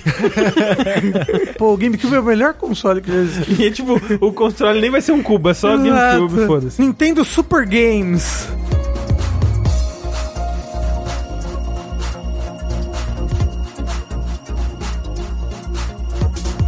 Mas, porém, falar em um jogo que a gente já sabe o nome, que no caso é Armored Core 6, teve novos gameplays, né, Rafa? Olha só, eu não sei se vocês estão vendo os gameplays que estão saindo aí de Armored Core 6, né? Ou seja, só um que lançou recentemente. Porque saíram, galerinha, 13 minutos novos de gameplay do Armored Core 6. E eu sei que eu não sou um fã da série, né? Uma pessoa que já jogou todos os jogos, tal qual meus companheiros de mesa. Ah, sim, eu joguei todos. Mas eu fiquei animadaço. Eu já tava animado e vendo esse gameplay fiquei mais animadaço, inclusive. Ô, Massaro, joguei todos os vídeos do VAT. Então, exatamente. Eles lançaram a From Software, Bandai Namco, lançaram recentemente um vídeo de 13 minutos de gameplay do Armored Core 6 Fires of Rubicon, que ainda não, não quase Fires of Rebellion. Fogo no Rubicon. Né? E ele mostra várias das mecânicas que a gente já sabia porque o, o VAT tinha feito o vídeo antes, mostrando como é que era a HUD, como é que era tudo. E eu fiquei. Achei impressionante que ele lembrou descreveu muito bem de como é que era a HUD. Ele deve- tirou uma fotinha aqui. Ah, ele, ele provavelmente. Assim, o Vat já falou que ele não foi na E3, ele recebeu os vídeos. Porra! Eu não duvido que ele usou como base os vídeos. É. Teve, teve vários criadores que, que não puderam, não conseguiram ir pros Estados Unidos, né? Porque, pô, vou viajar só pra ver um, um vídeo a portas fechadas. E eles enviaram um vídeo pra muitas pessoas assistirem. Só que eles não podiam falar, né? Muitos detalhes e tal. Ele só falou que ele recebeu os vídeos. Ele não falou que recebeu com HUD. Mas ao mesmo É. tempo ele falou que viu, viu o jogo com HUD, então talvez ele só olhou como é que tava, fez, né? Tipo, ah, gente, é um esboço. Ah, eu fiz um esboço da minha memória. Porque assim, né? quando eu vi o gameplay do que o Rafa tá comentando agora e eu vi a HUD, na minha cabeça eu já conhecia a HUD. Não- Eu ia falar isso, eu ia falar, ué, Eu nem é a estranho. primeira vez que eu tô vendo a HUD, eu pensei depois, ah é, Eu, é a primeira vez eu tive não, um já. minutinho, assim, eu vi um minutinho de gameplay. Eu, ah, nossa, é verdade, é a primeira vez que eles mostram, né? Porque na minha mente tava tão igual que o VAT fez que eu já conhecia. É, e aí a, a gente, algumas das mecânicas que mostraram ne- ne- nesse gameplay, a gente já sabia por causa disso, né? Como a mecânica de stagger, que vai ter agora, o fato de que são a- as quatro partes que você pode equipar, que já é bem Armored Core, né? A parte diferente mecanicamente dos outros jogos é a barra de stagger. É. O, o resto tá bem próximo. É, e, o- e o negócio de, de ter o lock-on, né? O hard lock-on. Isso, é que, que verdade. ele tem dois estados de jogo. O estado do soft lock-on, como funcionava os Armored Core antigos, e um estado em que você dá um hard lock-on. É tipo Souls. Que, é- que fica tipo Souls, é bom pra inimigo Locom, no caso, é quando você trava a mira no inimigo, né? Exato. Aí o que é o soft lock-on? O seu jogo tem uma mira, tem uma bola no meio o tempo todo. Quando você não trava a mira em alguém, as suas coisas são teleguiadas para os inimigos que estão perto da mira. Então, É que assim, como você está pilotando um robô, esse robô ele tem um sistema de mira. Uhum. Esse círculo representa o seu sistema de mira. Então, conforme você vai jogando, vai ter meio que uma mini mira dentro da sua mira que ela tenta acompanhar o oponente, enquanto você também tenta acompanhar o oponente. Então é meio que um- como se fosse um sistema de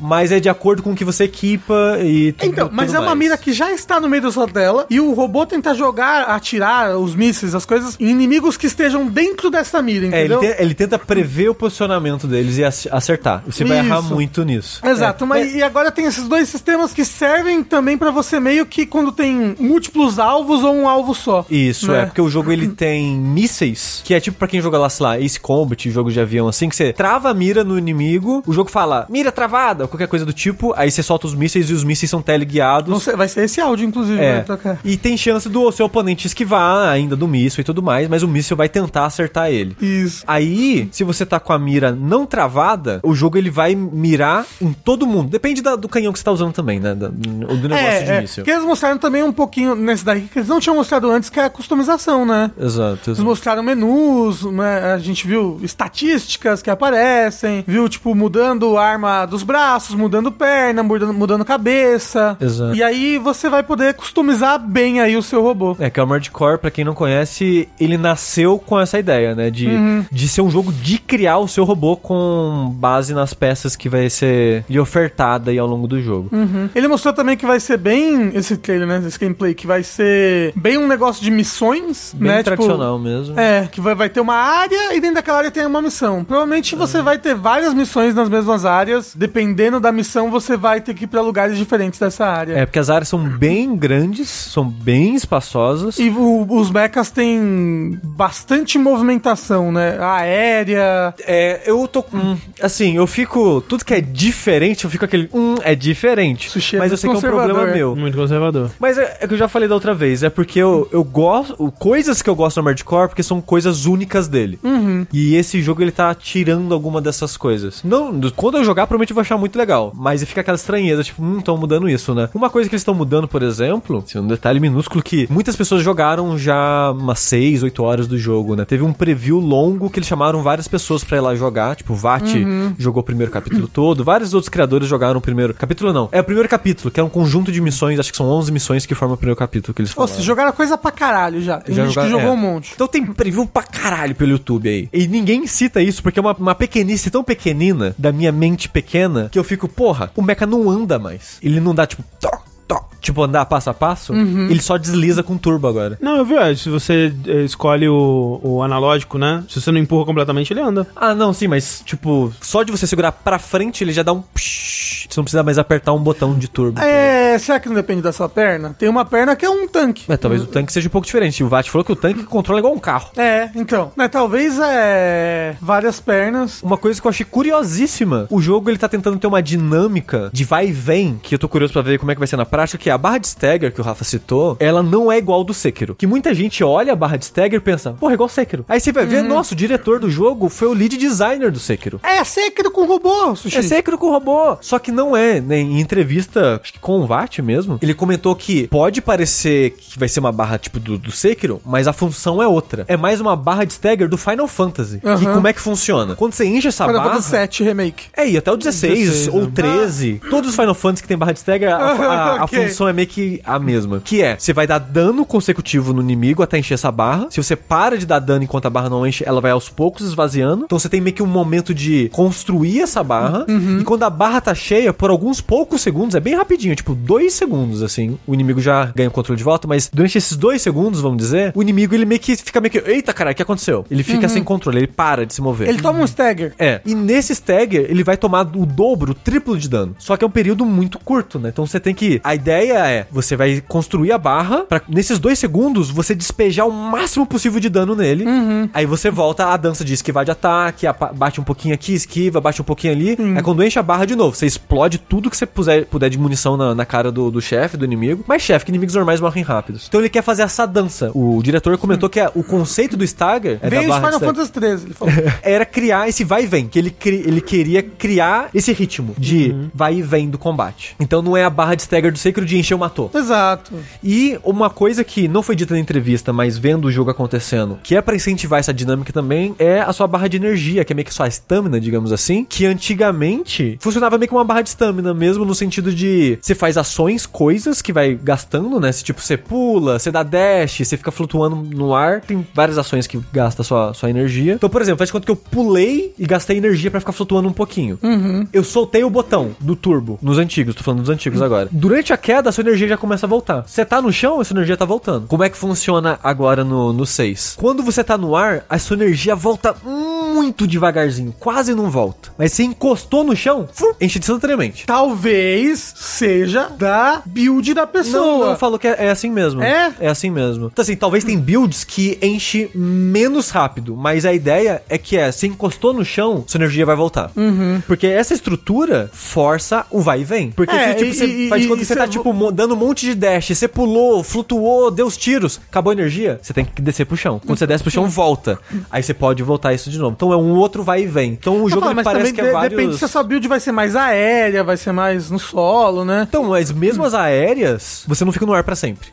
Pelo preview, dá a entender que a, a build mais, a perna mais aérea agora, que pra quem não conhece o Hardcore, a mobilidade vem... É, Da sua perna. é a, ma- a maior diferença de mobilidade do jogo depende da perna que você tá equipado. É, no, no vai e vem, geralmente a mobilidade depende da perna. É. mesmo. Não, depende muito da cintura, né? Na verdade. Que Tá na É. perna ali, a parte da Na perna. verdade, ok. Porque classicamente, a perna que é a junta reversa, que você tem meio que uma perna de sapo, digamos assim, A perna de, de. Parece perna de ave, né? É, uma perna meio de ave. Ela tradicionalmente é a perna mais ágil, mais com mais agilidade, mais mobilidade dos jogos. Então, normalmente são as pernas que ficam mais tempo no ar também. No 6, a junta reversa ainda vai ser ágil, ela ainda vai ter pulos altos, mas a perna de ficar no ar dessa vez, eles colocaram uma habilidade nova na perna de aranha, que tem um Uhum. que você usa, tem quatro pernas, né? Parece uma aranha. Que antigamente ela tinha uma, uma outra vantagem nela, que ela ainda existe, mas tem uma nova função, que é se você aperta o pulo durante o pulo, Você você flutua. plana. É, Uhum, você você plana. flutua. Não é para sempre, mas não gasta energia. Você plana um tempinho sem consumir energia nenhuma. E uma coisa interessante que eles falaram, eu não lembro se veio junto, se essa informação veio junto com esse trailer, mas que você vai poder modificar o seu robô dentro das missões, né? Tipo, facilmente. Sim. Eu sei que, ah, mas é contra armadura de core, mas às vezes você tá penando pra um boss e não quer refazer a missão toda, né? Você quer poder modificar a sua build ali pra lidar com a situação. Uma coisa que eles mostraram nesse trailer de agora, que eu achei legal, que eu sempre tenho dificuldade com um jogo de robô, isso é a percepção de tamanho do seu robô no, no ambiente. Sim. Vocês passando por umas árvorezinhas, por estradas, e eu falei, pô, realmente parece que meu robô é grande. E aí, do nada, tem um robô que é trigigantesco. E aí é legal pra caralho, né? Que você fica, caralho, eu, eu sou grande. É que nem Aquele ali é três de mim. Aquele jogo de o Overwatch do Gundam, né? Que tinha muito esse problema de tipo. Pera, Morreu Morreu? Morreu, né? O Gundam é grande, né? Porque não tinha muita coisa no cenário que pra você se comparar, assim, é, é importante fazer isso. Eu não tinha parado pra pensar, Garden, mas faz sentido. Não vai ter Weapon Arms e Hoverleg. Hoverleg é um tipo de perna que tem desde o 2, aparentemente não vai ter. Tanto que a, a perna de, de aranha tá fazendo um pouco a função. E nesse jogo parece que os, que os robôs explanam sobre a água igual no 4. Mas a Weapon Arms é que tinha uma. Desde o primeiro, não sei se o 4 ou 5 tem, você podia equipar uns braços que o braço é a arma. Então você não tem tipo uma mãozinha com Os, os braços já são tipo canhões, Gatling Gun. Gatling Gun e coisa do tipo. Aparentemente não vai ter nesse. Então tiraram essas coisas. Assim, eu posso jogar aparentemente. Com, eu posso jogar com um trator? Mais ou menos, pode. É, se você botar a perna de, De trator. tanque de guerra, E colocar sua arma ataque melee. é. É isso aí. Dito isso, eu acho que, né? Não me parece uma boa build, é. mas- Mas então, talvez, talvez, que, que, nem- que nem o Caio falou, você não pode ficar trocando o tempo todo, ou, ou você pelo menos vai ganhar punição em rank, né? É, porque o jogo ele vai ter rank. Vários Armored Core tem, tem essa estrutura de ranking pra incentivar você a ficar rejogando. E nesse É. vai ter isso. Porque é um jogo em missões, né? Não é tipo É muito- Souls que é aberto. Exato. E você só pode, pelo que eu entendi, você só pode trocar as peças do seu mecha quando você morre. Na tela de retry, Ah, ok. Você troca as peças do Mac, mas você só pode trocar pelas que você já tem na garagem. Uhum. Você não pode comprar peças durante esse retry, digamos assim. Eu lembro que você tava falando dos negócios, pô, será que ainda vai ter aquele negócio ultracapitalista, né? Da, de você ter que pagar pelas munições, pagar por tudo mais? Então- vai ter, vai ter, mas um pouco mais. Bem mais amigável. né? Mas bem mais amigável. Mas aí, eles mostraram um pouco da história, né, nesse trailer de 16 minutos. E parece que ainda é, tipo, você está servindo corporações filhas da puta, né? Porque tem um momento que você vai ter que lutar contra um robô que é aparentemente essa, um robô do sindicato, né? Que eles, que eles falam no trailer. Então, É, tipo. assim, primeira missão do Core 1, você tem que matar grevista. É isso aí. Então, ainda vai ter esse negócio do. É tudo uma grande crítica ao capitalismo. Robô é, É. uma crítica à guerra e a capitalismo. Você sabia disso, né? Quem diria? É, não, Tudo é, robô. é tiro legal. Yeah! que legal. Assim, eu não vou dizer que o Armored Core é extremamente capitalista. Armored Core é realismo capitalista. Ele tenta fazer aquela crítica vazia que não muda em nada. Mas, sobre a parte do dinheiro, eu fiquei feliz de ver que tem preço de munição e preço de conserto, de manutenção das peças. E quando você morre e troca de peças, você paga um custo pelo mecha que foi destruído pelo retry. Você vai perdendo dinheiro ao longo disso. Então, se você dá muito retry, pelo que eu entendi, o jogo vai co- cobrando por esses retries em dinheiro. É. Mas é muito amigável, porque eu tava vendo, tipo, o dinheiro que você ganha dessas missões de começo de jogo que eles jogaram já é, tipo, sei lá, 100 mil dinheiros.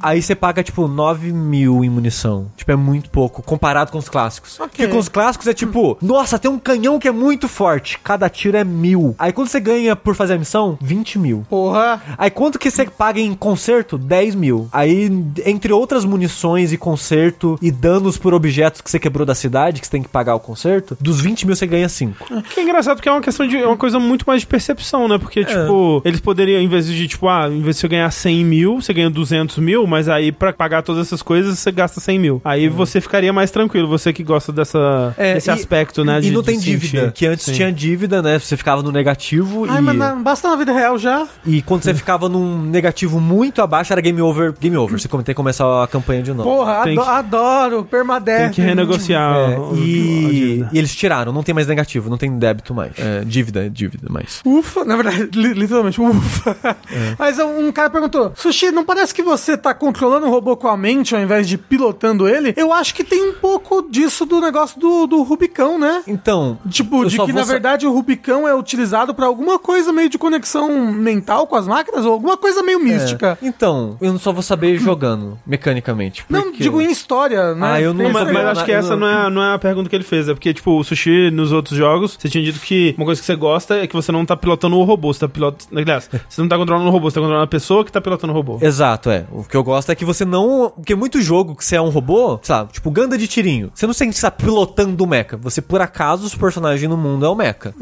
No Armored Core, nos clássicos, pelo menos que eu joguei, até o 3. Mais o de Play 1, né? Que é tanto 3. botão que você sente que você tá pilotando um mecha mesmo. Tem tanta nuance em movimentação, em controle, que tá em animação mesmo, é o jeito que tudo funciona, é pra parecer que você é um mecha, é você é um piloto. Todo a, a fantasia do Armored Core é você é um piloto que você cria o seu robô do jeito que você quer pra ter a arma que você quer, pra ser controlado do jeito que você quer. Esse vai ser isso com as mudanças que fizeram? Não sei. Não, até porque realmente o, o, Pico falou, você é um trailer de história e fala disso, a pessoa meio que está misturada com a máquina. Eu, eu- você viu, teve um trailer, um negocinho de história mesmo que mostrava um cara, tipo, ele era um cadáver quase, assim, tipo, e aí, É. tipo, o- o- eu acho que ele tinha inclusive morrido. Aí a corporação utiliza o corpo dele, meio um negócio Robocop, assim, Sei, sabe? sei. Pra continuar trabalhando pro, pra empresa. É, se isso for bem justificado na história, é porque, tipo, tem aquela coisa assim de. ah, a, gente quer, a gente quer que o robô seja mais ágil, mas isso acaba dando essa sensação de que você não tá mais controlando algo pesado e mecânico. Mas se eles conseguirem justificar isso com uma boa história, hum, talvez seja ok. Seria legal um jogo de mecha em VR. Provavelmente tem, será que não? Tem. Mas assim, que você estivesse dentro da cabine Dentro do cockpit, e sim. com um milhão de botões. Ah, assim. provavelmente deve ter, tem. deve ter, assim. É? A From fez um jogo de mecha pro Kinect. Kinect, é verdade. Que você controla a cabine. Nossa, deve ser muito legal. alguma coisa? Não, não? Front Mission não. Não, no Front Mission? Não, É. Front Mission é da Square. Qual que é o nome? É o, é o da Capcom, esqueci o nome. Tem arcade de Gundam assim, Steel pô. Battalion. Steel Battalion. Assim, Battalion. o arcade deve ser o mais legal, né? Que não precisa do VR. E realmente pode ter um milhão de coisinhas. É, Pô. que o Tengu conhece um cara que tem e a gente vê se pega emprestado isso daí. Traz, né? Traz o arcade aqui, né? Isso. É que não é um arcade, é só um controle Um controlaço, gigante. assim, cheio de Ah, é um controlaço. botõezinhos, é. É. Não, mas aí então tem, tem que ter o VR.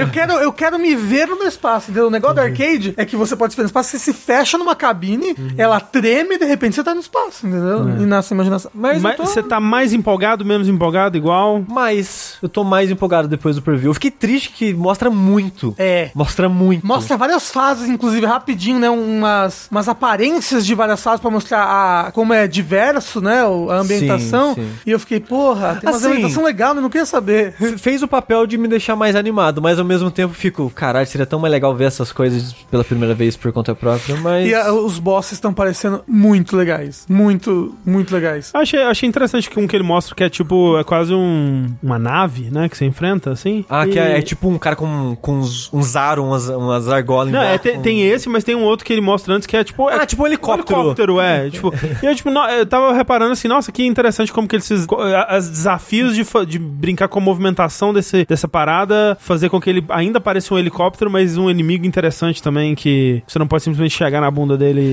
e. Sabe o que que falta Hum. em Armored Core? Que falta em jogo de robô Hum, e que agora a gente tá numa geração que isso poderia funcionar? adolescente triste. Também, não. Você ter uma robozinha órfã que você cuida como se fosse pai dela. Ah, Mas, Não, aí, né? mas aí teria que aproximar muito a câmera por cima do É ombro. verdade. Não, falta ser humano andando, sabe? Pô, podia ser. Pô, podia ser, ser humaninho pequenininho. Sabe que jogo gente tem com isso? pistolinha. Tá, Sabe tá, tá, que tá, jogo tá, tem tá. isso? Titanfall. Já, sabe que jogo tem isso? Dimex Máquina. Olha aí. Você pode sair do mecha e roubar o mecha de outro inimigo durante o. Ma- Mas, por exemplo, imagina se tivesse um pessoal aí andando com os carros, saindo do carro correndo, pegando uma pistolinha atirando em você. Não, a parece, gente tá na, parece o- bem ruim. Não, ia ser legal pra. Não, não, que não afetasse do gameplay. Seria tipo o- os bichinhos que tem no Remnant, que são os bichinhos de cenário, sabe? Sem ser o porco, que o porco é filho da puta. Mas, tipo, tem no, no, no- em Nerude tem uma aranhazinha que fica andando bonitinha aí no chão. Pô, uns seres humaninhos ali, você pisa faz. Um seres humaninho assustado, eu ia gostar também. Exato, ia porra, pra mim também. sentir que, caralho, eu sou um robô Tipo, gigante. Um ser humaninho no, no carro, assim, aí ele para o carro e sai correndo. Exato.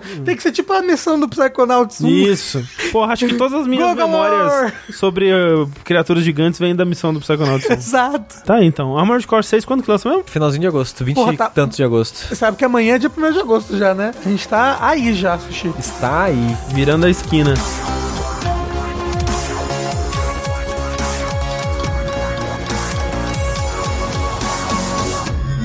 Então, o Rafa está empolgado com a Armored Core, mas está empolgado também com uma outra coisa aí que vai sair fora do âmbito dos videogames, né, Rafa? É, pois é, eu achei que a gente só falava de videogame aqui, Foda. mas agora a gente vai falar de série, de anime. Vamos trazer anime pro, pro Fora da Caixa. Anime pro Vértice não é anime, gente. Complicado isso. Ou é anime porque é uma animação? Não. Toda animação é um anime? Não, todo só- anime é uma animação. Não, não, não. Todo uísque é um Scott, todo uísque é um Bourbon. Não. Scott não é do X-Men? Isso. O negócio é, lançou recentemente, junto também, acho que já com a data de quando vai sair, o trailer da nova animação de Castlevania da Netflix, Castlevania 2 Pontos Nocturne, que irá estrear no serviço 28 de setembro. Já aí, essa nova temporada vai ter como foco o Richter, né, que é um descendente do Trevor? Não. Também. Também. Não, é um descendente do Trevor, mas é um Simon. descendente do Simon, isso, que é o protagonista da, da primeira série aí. E vai teoricamente se passar em eventos aí de Round of Blood e Symphony of the Night. Mas já parece que eles vão mudar bastante tudo isso, até porque não faz sentido ter Drácula mais. Ah, sim, é. Não, e, e, assim, na verdade, é porque a primeira, a primeira temporada, a primeira série, foram três temporadas, né? São quatro. Quatro temporadas. Eu acho que se eles forem seguir por esse caminho, eu acho que em algum momento eles vão chegar no Round of Blood. Mas se passa antes, né? Porque. Mas é porque no trailer, nesse agora, já aparece a Maria. Não, sim. É, não, eles vão mudar coisas. Mas uma coisa que, que dá pra ver, por exemplo, que vai ser importante nessa primeira temporada é a Revolução Francesa, né? Exato, mas E- eu acho que eles vão misturar. Eu acho que o, o evento de Round of Blood e tudo mais vai se passar junto com a Revolução Francesa. Eu acho que não, sabe por quê? Porque, que ta- talvez, pode ser, né? Mas o que esse trailer dá, a entender é que vai ser uma história nova, que vai Uhum. pegar elementos de outras coisas. Até porque o, a, o,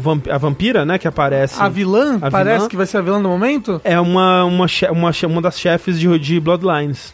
Que é uma, tipo, uma sobrinha do Drácula, uma coisa assim. É, Elizabeth Bathory, que é uma pessoa da vida real também, que nem o Drácula, É, né? que no, no jogo. É, como é que é? Tem uma tradução errada. Acho que é Bathory, uma coisa assim. Ah, talvez. É. Ela. Você sabia, inclusive, que ela talvez tenha sido a maior serial killer do mundo? Ah, é? É. Loucura. Porque ela, essa pessoa da vida real, a Elizabeth, Hum. ela matava jovens pra se banhar no sangue delas, porque ela achava que ela ia ter beleza, juventude e vida eterna. E dizia que ela matou, assim, centenas de Uau. jovens. Sim, ela diretamente não. Assim, né? Ela era rica, né? E aí. Mas até aí, né, os ricos de hoje em dia também não estão muito longe É, né? Vocês viram um tal de Infinite Pool? E funcionou? Funcionou. Ela tá viva até hoje. Tá aí, ó, fazendo... Tá- tá no- parecendo- Tá, na série ela da- foi escalada pra série. Uma outra coisa é que o Richter, ele parece bem mais jovem, né? Do que o Richter que a gente tem no, nos jogos, assim, né?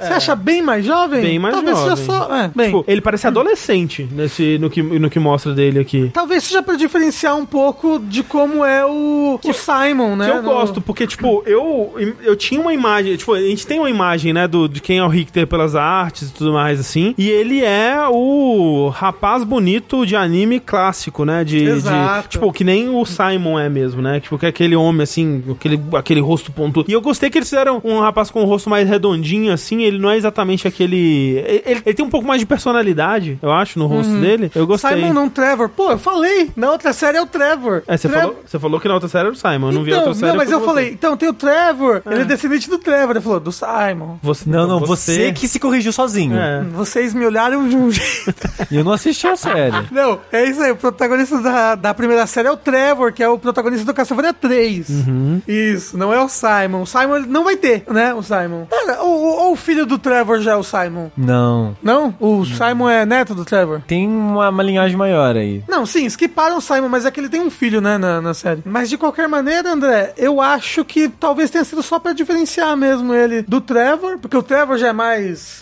No anime, né? Ele já Herói é mais. tradicional. É, ele, ele, ele já é mais tradicional, ele também já é mais adultão, Aham, pans.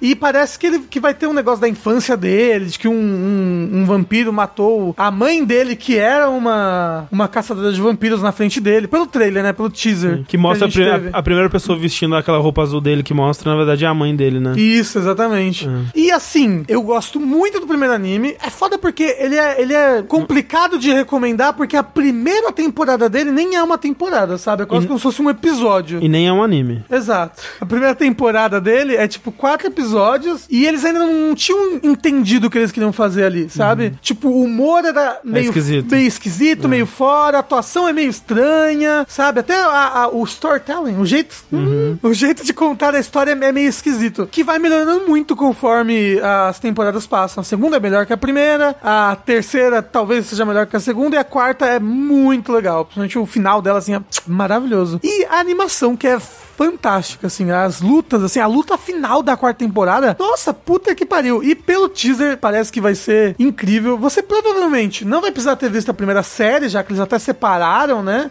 Tipo, essa daí, essa Castlevania Nocturne, vai começar pela primeira temporada novamente, mas vai ser mais legal se você assistir. Eu acho que... Eu recomendo, eu gosto bastante da, da, da primeira série e parece que vai ser muito legal essa segunda. Eu não diria que eu gosto muito do Round of Blood, porque eu nunca zerei, mas eu gosto de toda a estética do Simon, Raimundo, de toda a estética dessa, dessa Sim, era, sim, sim. que tem um quê, um quê de anime... Não, o Round of Blood é 100% anime. Então, é, mas tem um quê, um quê de anime anos 90, Ah, sabe? não, é, muito legal. As cutscenes do Round of Blood é, é 100% anime. É. E assim, tem muito potencial esse negócio de mis- misturar a Revolução Francesa, É. de ter vários personagens, de ter essa nova vilã. Eu acho legal, tipo, e eu- o que eu acho que vai acontecer, hein? Ó, fica aqui anotado, hein? Tudo bem que eles estão mudando coisas, né? Então talvez é, seja só uma mudança de fato. Mas eu acho que é, essa história, ela vai ter elementos de Bloodlines, mas ela não vai entrar no Round of Blood ainda.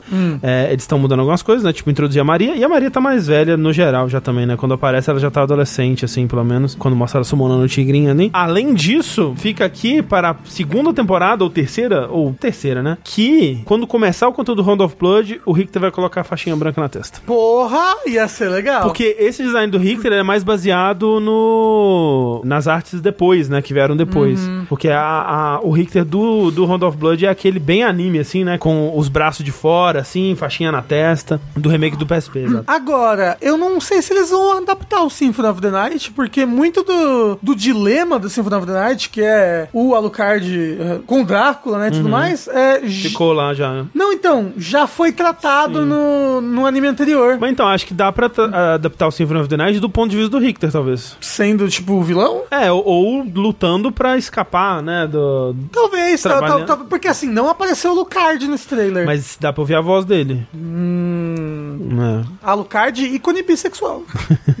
Mas assim, seria. Porra, seria muito legal. Porra, seria muito legal. Pensando no futuro distante. Nem lançou esse anime, mas seria muito legal se realmente acabasse, se tivesse até of the Night e tudo mais, e o próximo fosse adaptar Area of Sorrow. Assim, tipo, adaptar já tempos atuais. atuais, né? porra, É. ia ser bem divertido. Deu super certo com Lords of the Shadow 2. É isso aí. Pô, não, eu quero ver quando eles chegarem no Lords of the Shadow. Pô, não tem Lords of the Shadow, é outro universo. Não, mas ó, o, a, a- o logo de Belmont que ele usa, né? Que o, o outro rapaz lá também tinha no peito, é do Lords of Shadow. Esse, lo- esse mas a é só- crest da família Belmont. Mas é só porque o logo é mais bonito aí do que. É mais bonito Lords of the Shadow que. Mas estão considerando Lords of the Shadow? É. Sabia, André, que o último Castlevania da série principal, nem sei se teve algum spin-off, mas o último foi Lords of Shadow há quase 10 anos atrás? Dois, né, no caso. Lords of Shadow 2 há quase 10 Que eu anos não atrás? joguei, eu não joguei. Eu não joguei o 2 também porque as pessoas falaram muito mal na É, época. Mas eu Eu tava, eu tava empolgada e saiu, tipo, não, esse jogo é ruim. Aí Eu estava empolgadaço. Eu comprei, eu tenho ele comprado, é verdade, no PS3. Para PS3. Pro PS3, é. Caraca. Eu nunca vou jogar no PS3. Ah, eu nunca terminei o primeiro. Eu, te, eu, Pera, você nunca terminou o primeiro? eu cometi a, a péssima escolha de querer platinar, e aí eu comecei na dificuldade mais difícil já. Ai, André. E aí a é dificuldade muito mais difícil. dele é muito difícil. Eu platinei, mas eu tive que zerar duas vezes e o jogo é longo.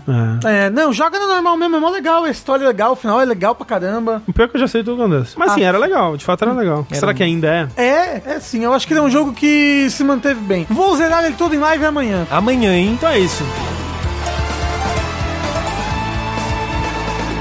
Enquanto vocês ficam empolgados com Armored Core e Castlevania e essas coisas de pessoas legais, eu venho aqui trazer a única fonte de empolgação que importa, que é o retorno do Shrek. O quê? É verdade. Qual dos dois? A Ícone tem, bissexual. A gente, a gente tem dois Shreks no, no imaginário popular agora. Certo. A gente tem o Shrek, que o menino ama o Shrek, lembra? Lembro, E o pai não, não quer que ele ame o Shrek, mas o Shrek vem e acompanha ele nas aventuras da vida. E a gente tem o Shrek, que aparece na, na, na parede da, da creche. Tem esse daí também, é bem, Né? assustador. Esse daí, inclusive, já retornou, né? Mas não, eu me refiro ao Shrek do, do grande filme animado Shrek, de 2001, da DreamWorks 2001, Pictures, featuring All Star, de Smash Mouth. Hey now, you're a rockstar. Na verdade, não é só o Shrek que tá voltando. O que aconteceu foi que foi anunciado um novo jogo de kart do Shrek. Que eu fui, eu fui pesquisar sobre a história dos jogos do Shrek, né?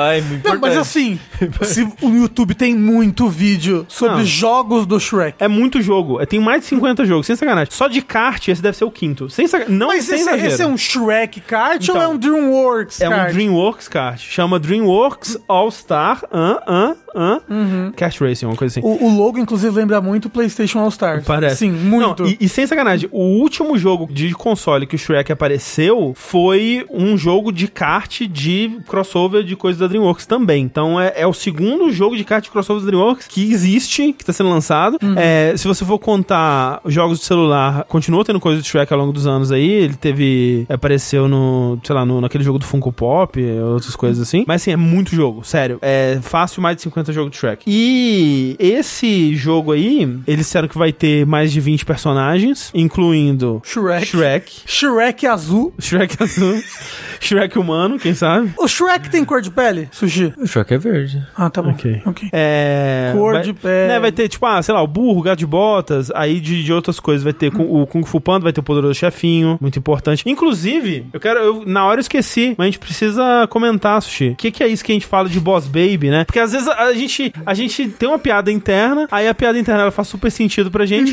aí a gente fala ela e assim, as pessoas não entendem. Assim, quer dizer que não era uma piada interna, só que é uma piada que ficou pra trás. É, você precisa de um Exato. contexto, né? É, é como É. se a gente fosse fazer as piadas do Bambam hoje. É. É, exato. É. Não, é tipo. é Ficou porque- pra trás, ninguém lembra mais. É, é, você precisa do contexto e a gente fala ela só sem o contexto, né? Que é no caso, tem um tweet que uma pessoa fez que é Um X, você quer dizer? um X, uma xada que alguém soltou há muito tempo atrás aí, que era a pessoa falando assim: pessoa que só assistiu o Poderoso Chefinho, travessão. Nossa, isso parece muito com o Poderoso Chefinho, que é o Boss Baby, né? O o nome do filme. do filme. Exato. E aí, o que que é? Quando a gente fica comparando coisas, por exemplo, com Dark Souls, tipo assim, nossa, nesse jogo você levanta o escudo com o L2, igual no Dark Souls, sabe? No L1, sei lá, igual ao Dark Souls. E tipo, não, pera, isso é uma coisa de vários jogos, né? Tipo, parece que você só, parece que o único jogo que você jogou na vida é Dark Souls. Exato, Então, mas- o único, seu único ponto de referência é, é Dark Souls mesmo? Então, é por isso que eu gosto do Boss Baby, né? Que Exato, o cara porque- só viu o Boss Baby na Então vida tudo dele. pra ele então, parece tudo pra ele é Boss Boss Baby. Exatamente. Então, essa é a referência, tá? Então, pra quem tá É. Lendo. sempre que a gente fala alguma coisa, ah, nossa, é meio boss baby, é porque você tá usando uma referência que, que na verdade não é, é- pra é. você tá usando. Não é tão específico É, assim, não tem é então, exato, vários é. outros lugares, na verdade. Não, né? Mas assim, realmente a gente solta um. Não, tal coisa é igual o Boss Baby. Exato. Pessoas sem pessoa contexto. Fica sem. completamente. É.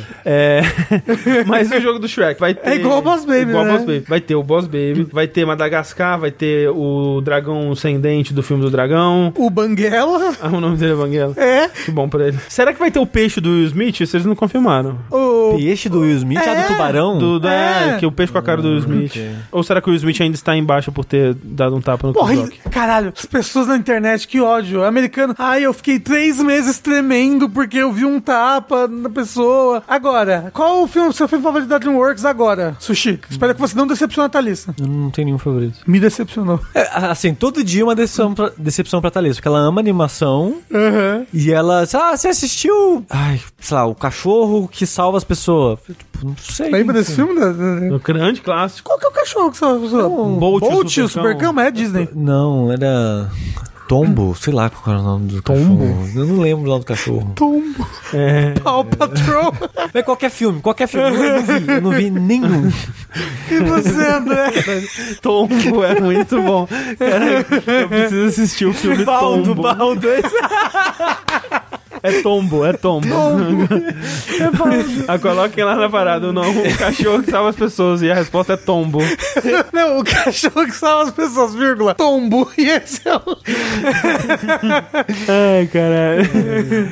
É, mas é. Eu nunca vi o filme do Tombo, não. Mas assim, filme favorito da Dreamworks? Eu, pô. Na, é que assim, eu só, a última vez que eu assisti foi em 2002, mas é, o Shrek 2 era legal, não era? Então, eu, eu lembro de pouquíssimos filmes. Acho que o filme que eu lembro recente que eu assisti que eu mais gostei foi, tipo, Megamente. Ah, isso eu não vi também. Era legal. Eu não vi nenhum é, que é treinar seu Você não viu? dragão. Nunca vi. Nossa, como se na Seu Dragon 2 é legal. O 3 é bem ruim, viu? O trailer é bem ruim. Eu nunca vi. Eu vi o primeiro Kung Fu Panda, mas não lembro absolutamente nada. O Gato de Botas novo diz que é muito bom. Eu né? não vi. Já, pô, prova- ama, provavelmente se eu tivesse visto eu dois, vi esse, vocês não viram? esse seria meu favorito. Esse não pode ser seu favorito? Talvez. Então é, esse é o favorito do Sushi. Gato de Botas 2. O meu também eu não vi.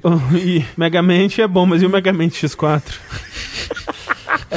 Esse dizem que é o melhor de Oxe, quando chega no X6 aí. É, é foda. É, mas o da abelha também é bom, né? O da abelha. Gato de bosta. Qual que é aquele do- da formiguinha? Formiguinhas. É que com é, Z. é uma formiguinha do Schwarzenegger. É formiguinhas É. com Z. É tipo Dragon Ball Fighters. Tá. É que é o Ents. Isso. Bom, eu espero todos esses personagens então no jogo de Card Shrek. Eu realmente não sei porque eu coloquei essa notícia aqui. Eu achei que era É que engraçado o muito Shrek. Que é engraçado. Eu olho, eu olho pro Shrek assim eu falo, eu preciso falar dele. né? Aí, ó. O, o Ed tá de olho no Shrek.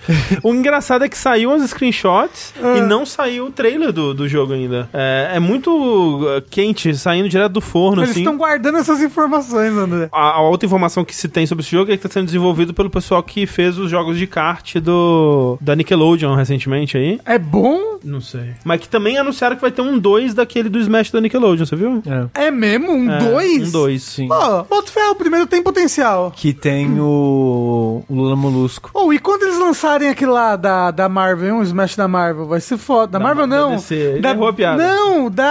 Não é da DC, da Warner Bros. Ah, sim. quando sim, eles sim. lançarem o Smash da Warner Bros. Esse daí há porra, potencial, hein? Nunca lançou, ninguém nem Nunca viu o lançou. gameplay né, dele ainda. Não, você vai na loja e não tem como comprar. Porra, vai ser legal. É. E pensar que tem gente que já comprou ele, né? Esperando Pô, lançar aí. se o no kart da Nickelodeon não tiver iCarly, é, é, é crime. Não vai ter iCarly. Não vai ter iCarly. E é isso, né, gente? Esse foi o nosso vértice, essas são as nossas notícias. Vocês têm algum finalmente? Porque eu, eu, minha pauta tá desatualizada. Não sei se vocês colocaram alguma coisa. Eu lá. joguei só o Remnant. Eu joguei um outro jogo, mas eu tô muito no comecinho. Quando eu jogar mais dele, eu vou, eu vou falar. Que é Dragon Quest Heroes Uou. Rocket Slime. Que Uou. antes deles pensarem em fazer um Musou, tinham esse subtítulo Heroes para o jogo do Rocket Slime. Entendi. E eu comecei a jogar. Eu, joguei Exoprimal. Eu É. joguei um pouquinho de Exo Prime também, é legal. É legal. Eu queria falar então no meu finalmente aqui que eu vi uma notícia é que viram um novo logo de Red Dead no site da Rockstar. É, o que Quando eu fiz na pauta, eu não é possível que o André vai. o que corrobora, corrobora aquela notícia do remaster de Red Dead que a gente falou em outro, em outro vértice aí, que tava, tinha vazado, tinha sido